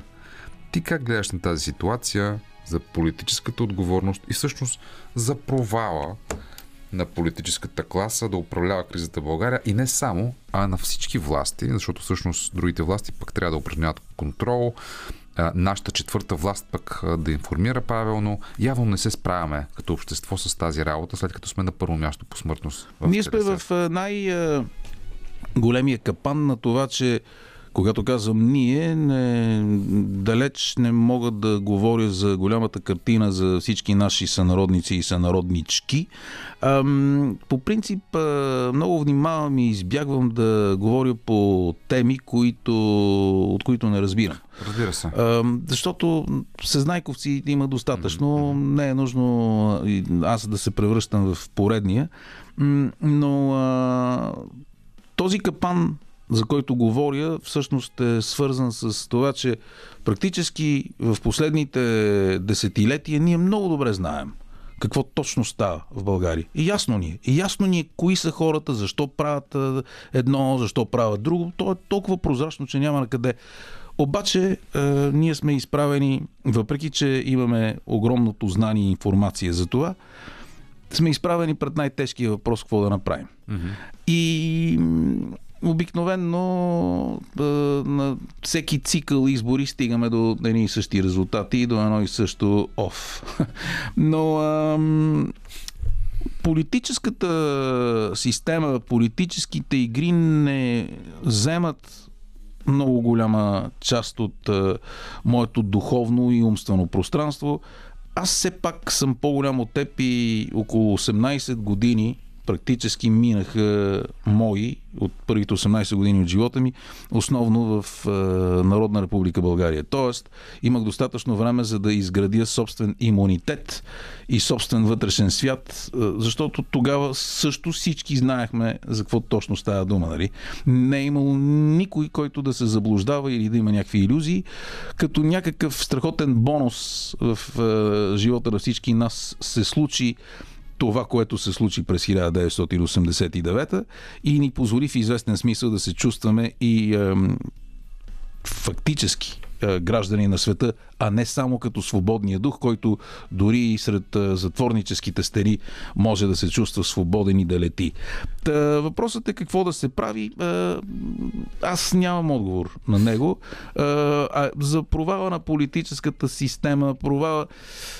Това е една ние имаме много тежки проблеми с а, справедливостта, защото, ето, е, така както комунистическият режим официално е обявен за престъпен, то паметта за престъпленията на този режим – избледняват. Продължаваме да имаме паметник на съветската армия, който всъщност е първият паметник на фалшивите новини в България, защото на фасадата отпред, или както там се казва, е пълно с неистини. Продължаваме да не говорим за това, кои са лагерите в Белене, за това, че става дума за едно колосално национално предателство, за това, че става дума за хора работили в услуга понякога дори безплатно, а не платени за чуждо правителство, за избиването на българския елит, интелигенция, връщането ни не в първи клас има един народен лав, ами в пред, пред, пред, пред, пред училищна възраст. Връщане векове назад на цивилизационно ниво и освен всичко това социално инженерство, което се осъществява веднага след 9 септември и в следващите години, то е, се закодира в паметта на една нация и се превръща в един едва ли не атавистичен страх. Тоест ти знаеш, че а, след като с твоите предци се е случило, така и с поколения наред и много разнообразни като социален профил граждани и селени в България. Когато казвам селени, в случай използвам цялото ми уважение и любов към тези изконни български, много духовни членове на тази държава е именно, че това ако ти си завършил три образования, докторати в Европа и предпочиташ да се върнеш за своята родина, защото българска диаспора по света от онзи период от първата половина на 20 век извън България няма. Виж какво се случва с гърците в Австралия, в Канада. Българите са много малко, защото извън България, защото тогава те са завършвали в Европа с идеята да се върнат тук, защото е факт, че нашата земя е целуната от Бог. Фантастичен климат, великолепна почва, разкошни плодове, фантастични зеленчуци, щадящо, когато трябва слънце, така наречени умерено континентален климат, за който говорихме по-рано. Така че хората се връщат тук, но всъщност атавистичният урок е, че когато ти направиш това, в крайна сметка умираш под ударите на ефтини лопати в тила. И за това този страх продължава.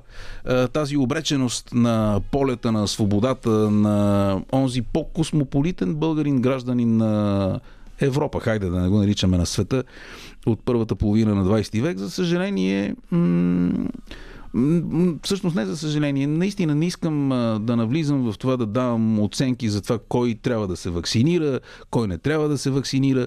Прекалено съм се изморил от хора, които казват на другите какво да правят, но е факт, че това не са решения, които трябва да взимат гражданите по-отделно, а това трябва да е държавна политика. В всичките и е, слоеве подразделения и направления и канали за, за осъществяването на тази политика, за информирането на хората защо се прави е, и, и, и така. Но е, а, виж, в десете песни, които ти предложих, ни очевидно няма да чуем а, част от тях, защото те е ясно, че будат като трън м, формата на Радио София, но има парчета като това на Exploited Beat, The Bastards или на Slayer, New Fate. Те са много показателни за Аз. и, има и нещо друго, между другото. Това си го говорихме с Ал Юргенсен от Министри, когато правихме техен концерт тук. Знаем, че това е един от най-будните пънк умове на Америка. Е, Той каза: Виж, няма, няма, няма интелигентен човек на този свят, който да е, да е доволен от собствената си държава и от собственото си правителство. Всеки гражданин на една общност трябва винаги да иска повече и повече и повече и повече. България определено се е развила в много положителна посока в сравнение с това, което беше преди 30 години. Голяма част от а, нещата, които не ни харесват, а, всеки един от нас има собствена вина за това, разбира се. Дали от мърз- мързел, дали от липса на амбиция, дали от а, достатъчно упоритост, настойчивост или дори, признавам си, от недостатъчна липса на знания и на умения, но този разговор не е интересен за мен до такава степен, защото, както ти казвам, по-голямата част от живота ми мина. А, разбира се, няма да можем да пуснем всички песни. Нека чуем каст поне. А, каст, ако имаме, нямаме, ми каза Петър Жалев, а, но със сигурност имаме а, песните от I got sandstorm blowing in my head. Ето, това е пеене на Васил Върбанов в ефир. Между другото, ако имате въпрос към него, сега е момента 02 963 5650. 02 963 5650. Код за София 02, значи 963 5650. Заповядайте. Uh, The Exploited, разбира се, Beat the Bastards, Slayer, New Fate, Tangra Mega Mullets, Capricorn. Това са парчета, които, разбира се, са в този по-тежък регистр. Capricorn ти- не е, защото в тази версия на парчето на Хокуин пее Насо Русков и едно доста космическо парче. Да. Добре, имаме слушател. Добър вечер. А, добър вечер, а, здравейте на двамата. Добър вечер. Здравейте. А, Представете се. исках просто да кажа, ам, израснал съм с а, радио Тангри, с Васил Браванов. Сега просто реших да се включа е така от никъде. А, предимно съм го слушал в тогава Зон 967, записвахме на касетки, каквото се пускаше там, Страхотно. някакви френски дет метал неща и прочее. Сигурно И- говорите за Loud Blast. Най-вероятно, да, най-вероятно. Слушали сме там всичко. Найо се пускаше, помня. Лаудзак, много, много неща. Все още си пазя сигурно и касетките. Как се казвате, време. извинявайте, че е, така е, малко анонимно. Да, А, Георги Андонов се казвам. Здравейте, господин Андонов. от София, предполагам. Да. От София, да. добре. И сега, сега слушам разговори и ми се щеше да попитам а, Васил Урбанов, кой е концерта, който го накара да и каже, окей, дошла е промяната. Кой беше първия концерт, в който се случи това? Това е и второто нещо, което въпрос. ми се ще, ми ще да попитаме, кой е следващия концерт, който очаква с най-голямо нетърпение. Може би а, иска да организира или не знам. Благодаря ви. Благодаря аз, Включване, благодаря Господин. Андонов. В интерес на истината, аз а, бях изключително запален по концертите на групите от така наречената втора вълна в български рок а, от 1986.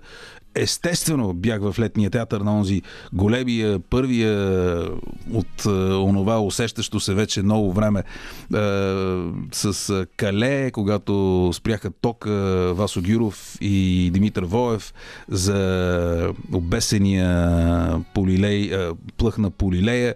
А, Много харесвах, разбира се, и Ера, и Контрол, и Ахат, и Тротил. Изобщо всичките концерти от това време аз бях там и те ми вдъхваха увереност, че нещата започват да се движат наистина в тази посока, в която аз искам. Само, че да, тогава пък и трябва да се върне и по-назад във времето, за да, за да направим контраста. 1982 заведох, аз съм бил на 12 и е, взех с 3 месеца по-малки от мен братовчет, който също се казва Васил, ние сме кръстени на един и същи дядо. Той е, е, има три доктората в Германия, е направил тази връзка, е, грешка да се върне в България. Но а, отидохме на концерт на штурците в а, кино Петър Берон и си спомням как без да им мигна окото, милиционерите, защото всъщност, а, аз пак казвам, аз съм на 12, Братовчет ми е на 11. И сме залепили носове на стъклата на киното, куките не ни отварят вратите, а отзад нали, напъват. И затова казвам залепили. Носове с риск да пробием с нослета стъклените прозорци на вратите на киното, което в случая беше концертна зала и а, в един момент милиционерите до така степен пообясняха от това, че тия двама а, пиклювци им бутат вратата, че отвориха и с телескопични палки започнаха да ни налагат. Аз хитро обаче се наведох и всичко отнесе а, малкият ми братовчет зад мене. Така че, а, а това е невъзможно. Разбира се, още повече, че всъщност турците не са в крайна сметка, а, говорим за 82 година, а, някаква безкрайно бунтарска, директно тип uh, Sex Pistols или Да. uh, Exploited група. Uh, и това като контраст с а, това, което пък започна да се случва след 86-та и имаше и в а, Юнак а, концерти и фестивали. Беше, беше чудесно. Не изпусках концерт. Иначе, другия въпрос на господин Андонов, кой е концерта, който очаквам с а, най-голямо нетърпение. Ние през нашето радио а, бяхме принудени да отменим практически с изключение на два концерта от началото на 2020, всички останали, които бяха планирани за тази 2021 и тогава за 2020, вече за 2022 става дума за концертите и на Тиамат, и на Paradise Lost, и на Китай, а, китайски глупости, на италианския магиосник на акустичната китара Лука Стриканьоли, както и всъщност сега обявихме този концерт на Dream Theater и на Девин Таунсън, за който говорихме. За мен тези концерти са много приятни, които правим защото нали, не е необходимо хората да се занимават с това как за един концерт от 2 или 3 часа аз и моя екип работим в продължение на 9, 10, 11, 12 месеца. Това всъщност не е необходимо, не е нужно. По същия начин, по който нали, това клише, аз не знам какво има в пералнята, обаче все пак я използвам. По-скоро за мен е много приятно Светлю или по-точно доктор Светлозар Василев каза, че Васил, т.е. аз не прави нещата за пари, а, за. Знаеш, че кое е най-якото, когато правим тия концерти? Това, че всъщност ние сме една група приятели, които вършим тези неща заедно. Аз, Васко Райков от Открю, Марти от Открю, Александър Бояджиев, Чиката от Last Hope, Вири Стоянов, а, известният наш тромбонист, както и всички останали членове на нашия екип, Коси от Last Hope, Мила STNV и така нататък и така нататък, фотограф Елена Ненкова. За мен е огромно удоволствие да прекарвам времето си в компанията на тези хора. А когато заедно с тях правим нещо, което очевидно има смисъл, нали, един концерт такъв винаги прави тази страна по-рок-н-рол и по-добра. Особено незабравими са времената, когато в продължение на 7, 8 или 9 години правехме тези забележителни концерти в Античния театър в Пловдив. Преди, всъщност, мисля, че ние в известен смисъл допринесохме и за славата на Пловдив като европейска столица на културата, защото практически от тези наши операции за световно разпространение бяха издадени пет от тези концерти на DVD-та със световно разпространение във всички големи музикални магазини и там пише Пловдив България. На мисълта ми, е, че там беше жестоко, защото ние живеехме всички тези хора заедно, плюс още, които нали, не мога да изброя, защото нашия цирк е доста монолитен, но е и многоброен. Да живееш с тези хора в продължение на една седмица, 10 дни заедно на друго място, освен вкъщи, да се храниш с тях, да планираш операции, защото такива концерти често са като се планират точно и се осъществяват като военна операция. Не ми се навлиза в различните аспекти. Разбира се, това сега преподавам и на новото приключение студентите ми в Нов Български университет. Често ги занимавам и с такива подробности, свързани с музикалната индустрия. Та, за мен е огромно удоволствие и това, всъщност основно, не само срещата с тези, голямата си част, огромни е, музикални артисти и наши герои, но и това, че всъщност ние сме заедно с а, тези хора и за, наш, за нас нашето радио не е средство за препитание. Ние, когато отиваме в радиото, не казваме аз отивам на работа. А е кауза и прекарване и на, начин на общуване между нас самите. А дали на някой после ще му хареса, това вече е бонус. Както се казва, защото е ясно, че не всички хора ни обичат. Вие имате право на вашето мнение към нас, а, а ние също така имаме правото това ваше мнение изобщо да не ни интересува. Страхотно, а, понеже времето напредва, аз Да, бе, как предлагам- бързо лети. Как бързо лети времето в днешно време, особено с такива събеседници в късното шоу по Радио София. Васил Върбанов е на гости.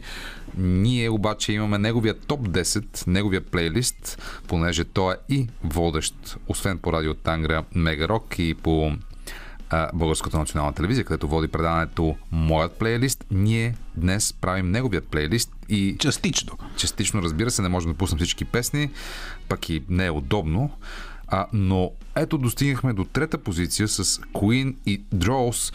Това е парче, което ме връща към историята от началото на нашото шоу за Supertramp и The Logical Song, където с сестрати всъщност спорите и намирате общ език чрез музиката, но тя е на страната на Queen и сега се оказва, че твоята трета позиция е Queen и Draws, but not with the voice Freddie Mercury. Защо всъщност ти избра песен, която, в която не пее Фреди? Ако искаш да, я- да я пуснем първо и тогава да говорим за нея. Ми, нека да я чуем.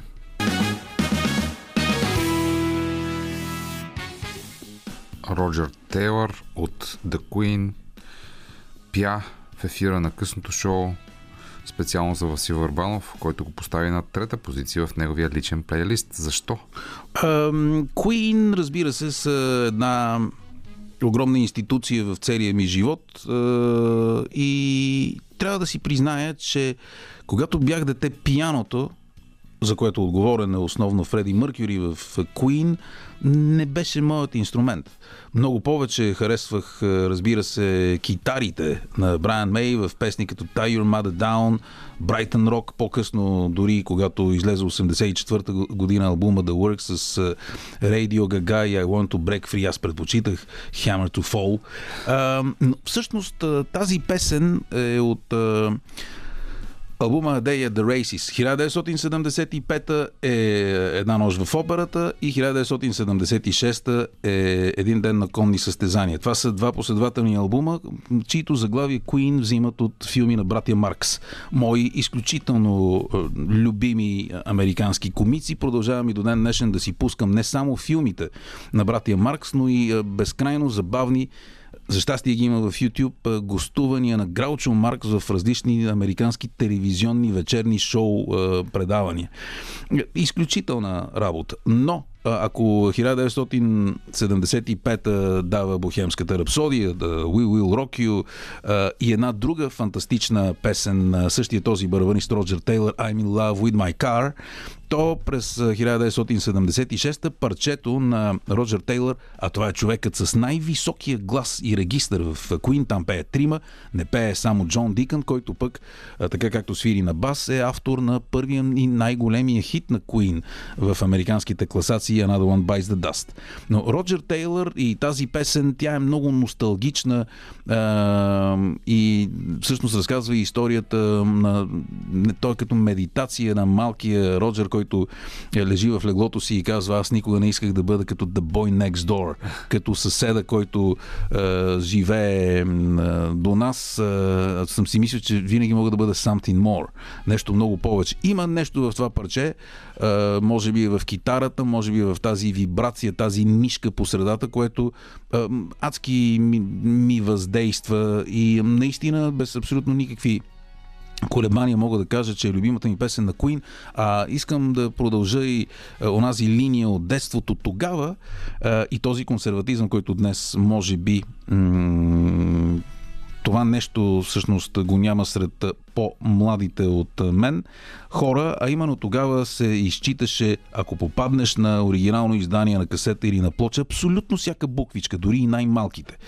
И а, оттам пък откриваш, а, започваш да разпиташ конеца и да търсиш други неща, издавани от този продуцент, други музики и така нататък. Съответно, разбира се, аз проследих много внимателно соловите кариери и на Роджер Тейлър, и на Брайан Мей, и на Фреди Мъркюри. Тази на Фреди Мъркюри, соловите му неща са ми най-неприятни. Аз изпитвам огромно уважение към Фреди Мъркюри. Той е една бомба от енергия, талант, но соловите албуми на Роджер Taylor, Abandon Hope, Abandon Fire са ми най-най-любимите. Естествено, Брайан Мей има също великолепна солова кариера, като неговия мини-албум, заедно с моя любимец Еди Ван Харен от 1985 Starfleet Project е нещо, което продължавам и до ден днешен да си пускам поне веднъж седмично. Има въпрос от слушател, Жоро Емилов. Питай Върбанов, кое повече боли? Да те ударят в ръгби матч или да ти изпадне плочета от картона преди да я пуснеш на грамофона? Е, разбира се да ти изпадне плочета. Когато те удрят в ръгби матч, ти не усещаш. Това е контактен спорт и всъщност всичките тези синини, натъртвания се усещат основно на другия ден, но те са приятни. Кажи на Васил Върбанов, че една колежка от телевизията иска да го пита има ли рок, господин Върбанов? Това да не е Катя Танасова. Или Ана Ангелова. Анна Ангелова. Абе, всички ме питат има ли рок. Здравейте, колежки. Добър вечер. А Катя Танасова разказва следните неща. А, кажи му, че го обичам, ам, че е бил член на журито на Лигата на разказвачите, че ми подари Факт. ти- тирбушон, а и ме поздрави за един роден ден по Тангра с Пинк Флойд. А и ме научиха да пия ракия с супа с фънки. Да, Защо и това- сваляте колежките от БНТ, господин Върбанов? А, напротив, защо? С, с кое точно ги е, разваляме? С подарък Тирбушон, с ем, член на журито на Лигата на разказвачите или... Имах предвид алкохола, но сега ще се върнем на музика. Иванин Ло казва, че е, хубавото вино сближава симпатиите между хората. Е, точно така. Как може да се спори с това? Сега ще отидем към Public Image Limited с песента Rise. Тя е на втора позиция в личния плейлист на Васил Върбанов, който слушате ексклюзивно в късното шоу по Радио София, както никъде другаде. Чакай, че се замислих дали в момента не тече някакво повторение по моето радио с моя глас, но май всъщност не. А, друго върви, така че наистина ексклюзивно, само Всъщност, тук да, и всъщност- само сега всъщност- гласът на София. Е, Да, правим го за първи път, нали така? Друг път не си правил моя плейлист, никъде твоя плейлист. А, правя го непрекъснато и всеки ден по моето радио. Разбира се, по е, Тангра Мегарок. Но е така. Цитириди сме накара онзи ден да направя класация на три песни, които а, никога не бих включил в своя плейлист. Аз му казах, че е много негативен. Негативен си. Да, ето сега Rise. Какво може да се каже за тази песен, която е на втора позиция? Public Image Limited, тук Джони Ротън си е върнал Пил. а, истинското име Джон Лайдън. Това е певецът на Sex Pistols. Любопитното е, че точно в тази песен от албума от 1986, който когато излиза в различни формати, носи името на формата. Когато е албума е The Album, когато излиза на плоча, това е The Album, когато излиза на касета е The Cassette, когато се появи в началото на 90-те на компакт диск, се казваше The Compact Disc. Точно в тази песен, в целия албум, между другото, на китара свири и тогава много младият Стив Вай. Ам, той всъщност вече свиреше и в групата на Дейвид Лирот, но забележителното в тази песен е, че само в нея на барабани свири легендарният Джинджер Бейкър от Крим и тук има един много любопитен друг момент. Джон Лайдън си спомня, че по време на сесиите в студиото се е появил, защото в а, друга част на този студиен комплекс е записал самият Майлз Дейвис. И а, това са хора от две безкрайно противоположни, може би на пръв поглед музикални територии, но много са си говорили, много са се сближили и са се разбрали да запишат нещо заедно, докато са там в студиото. За съжаление, това така и не се е случило, а иначе можеше да се окаже един от най-революционните най-революционните музикални смесвания. Разбира се, можеше да се окаже и тотален провал, но както знаем, в историята няма А. Ко, така че всъщност нека се върнем към парчето, което си го има и е най-емблематичната песен на Public Image Limited и до ден днешен. Rise. Пил и Райс, песен от плейлиста на Васил Върбанов, който е специален гост в късното шоу тази вечер по Радио София. Въпрос от слушател. Като става дума за смесване на жанрове, може да го питаш как гледа на модерните метал банди, смесващи метал с поп, например. Амаранте, например, с жесток хит. Един вид изчерпал ли се метал жанра или просто еволюира? Той метал жанрът много рядко е бил праволинеен. А, Друг е въпросът, че до нас достигали само най-дългите, дълго тези вълни, нали, които стигат там до, до чадърите. Защото ние не сме били допускали до брега, сме седели някъде там, е, е на трета линия на чадърите. А, Амарант, да, на мен тази бомбастичност малко този тип комбиниране на метала с а, симфоничните елементи мен много не е моята работа. Аз по-скоро съм в комбинирането на метала с пънк. За това адски харесвам Napalm Death, например. И много харесвам американския протопънк на Stooges и MC5. И а, един дълъг период от време да си режех пръсти ръце, крака с а, идеята да мога да си ги поръчам в оригинални дискове, за да пристигнат. Е, в уния времена това отнемаше по 3-4 месеца. Много харесвам Black Flag а, и а, не мисля, че се изчерпал метал по никакъв начин. Това е последното нещо, което ще се изчерпа. А, ето, дори в началото говорихме за новия албум на Mastodon. Това е метал албум.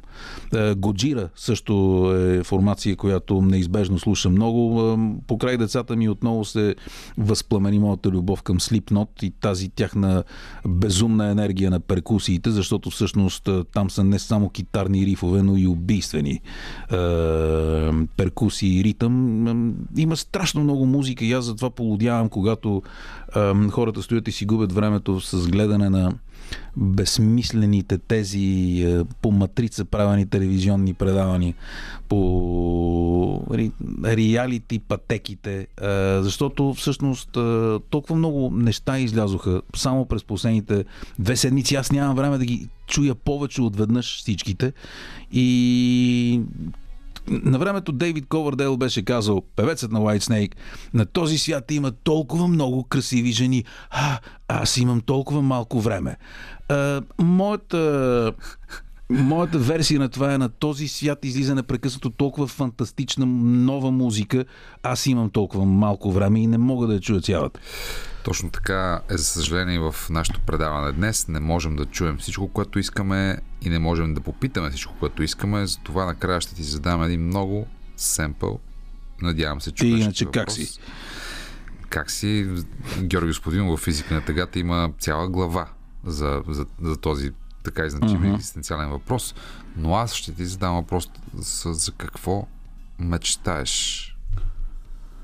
Моите мечти са безкрайно ясни и точни. Първото нещо, което мечтая е да успея да завърша своя документален филм за историята на ръгби спорта в България. Напомням заглавието му в името на Бог ръгби. Тук е моментът да благодаря на столичната община и програма Култура за това, че подкрепиха тази моя налудничева идея. Мечтая си този филм да стане по-добър, отколкото очаквам, дори защото за първи път живота ми ме е страх, тъй като предизвикателството към мен самия и към... А, а, това е въпрос. Успеха на този филм успех означава не финансово, разбира се. А, дали филмът ще се получи добре и въздействащ а, е въпрос и на личното ми с, самоуважение, или се казва, или себеуважение. Не знам как се казва. И двете? Самоуважение. Добре. А, моето самоуважение, защото а, в случай, че не се получи, тогава ще да, съм, може би, още по-малко арогантен и скромен. Затова мечта, иначе, да, както всички, мечтае за здраве и просперитет на децата и, и на своите приятели. Аз много ценя а, нашите приятели на мен и на съпругата ми Даниела, защото тези всичките момчета и момичета, за които ти говорих, а, са безкрайно близки а, части от нашето семейство, както и разбира се Колко Стойнов е, и доктор Светлозар Василев, които се обадиха по-рано днес. Васко Райков вече го споменах е, неведнъж. Има и предвид, че към тези хора се добавят и техните половинки, т.е. нашия кръг. Ние наистина сме адски щастливи. Аз, съпругата ми и двете ми деца, че имаме много, много близки приятели. Аз пък съм много щастлив, че успяхме тази енергия да предадем по някакъв начин на слушателите днес и да включим и твоите приятели в това специално предаване, което подаряваме на теб. Разбира се, ще завършим с първа позиция в плейлиста на Васил Върбанов и на първа позиция са Fate No More. Трябва да отбележим, че аз открих Fate No More по някакво абсолютно щастливо стечение на обстоятелствата, преди те да бъдат от а, пратени в малко по-различна посока от тайфуна Майк Патън. Не случайно парчето е едноименото от най-първи им албум от 85-та година с певеца Чък Моузли. Между другото, утре на 9 ноември стават точно 4 тъжни години от деня, в който Чък Моузли се пресели. В отвъдното те отдавна не се бяха виждали с Fate No More. Отново казвам, че басистът на Fate No More, Били Гулт, е един от най-близките ми не българи приятели и той е един от вдъхновителите на това да възродим Рок Радио Тангра идеята през а, 2006 година. Мога да твърдя дори, че той е мой ам, интелектуален съдружник в а, това предприятие. А, с него се чуваме седмично по няколко пъти. Разбира се, не им беше лесно сега, когато същия този патън обяви, че не се чувства добре психически и отмениха цялото си турне, но не е това всъщност тема, за която трябва да говорим в момента. Та, We Care a Lot има един безкрайно заразителен ритъм отново. Има много интересни послания в тази песен и тъй като не можем да пуснем клипа по радиото, за щастие, може би, нека да оставим нашите слушатели да си представят тази музика, защото в крайна сметка за мен музиката е по-добре да се слуша, а не да се гледа. Дани, много ти благодаря. За мен винаги е безкрайно приятно да бъда в радио, много повече отколкото да ме показват по телевизията чувствам се наистина като риба в собствен океан и няма да повярваш, може би, но тези вече близо 3 часа минаха наистина съвсем неусетно за мен. Въпреки, че имах вече 4 свои радиочаса днес, практически направих вече 7. За мен беше същото и огромно удоволствие. Може би Нека- трябва малко по-близо да говориш до микрофона. Нека да ти кажа, че утре пък, а след това утре пада Берлинската стена преди 32 години. Така беше. След това на 10 ноември идва и демокрацията, къде е подарена, къде не. Ние днес с теб направихме това, което можем най-добре да говорим и да говорим и за музика, и за култура, и за антикомунизъм също, така че много ти благодаря за всичко, Аз отивам при каза. своята съпруга и се надявам тя да не е съгласна с теб, да ми каже, че има и други неща, които правя по-добре от това да говоря. А, завършваме това предаване с първа позиция в неговия плейлист на Васил Върбанов. Той беше днес специален гост в късното шоу по Радио София. Fate No More и We Care A Lot. За вас, разбира се, We Care A Lot. Лека нощ!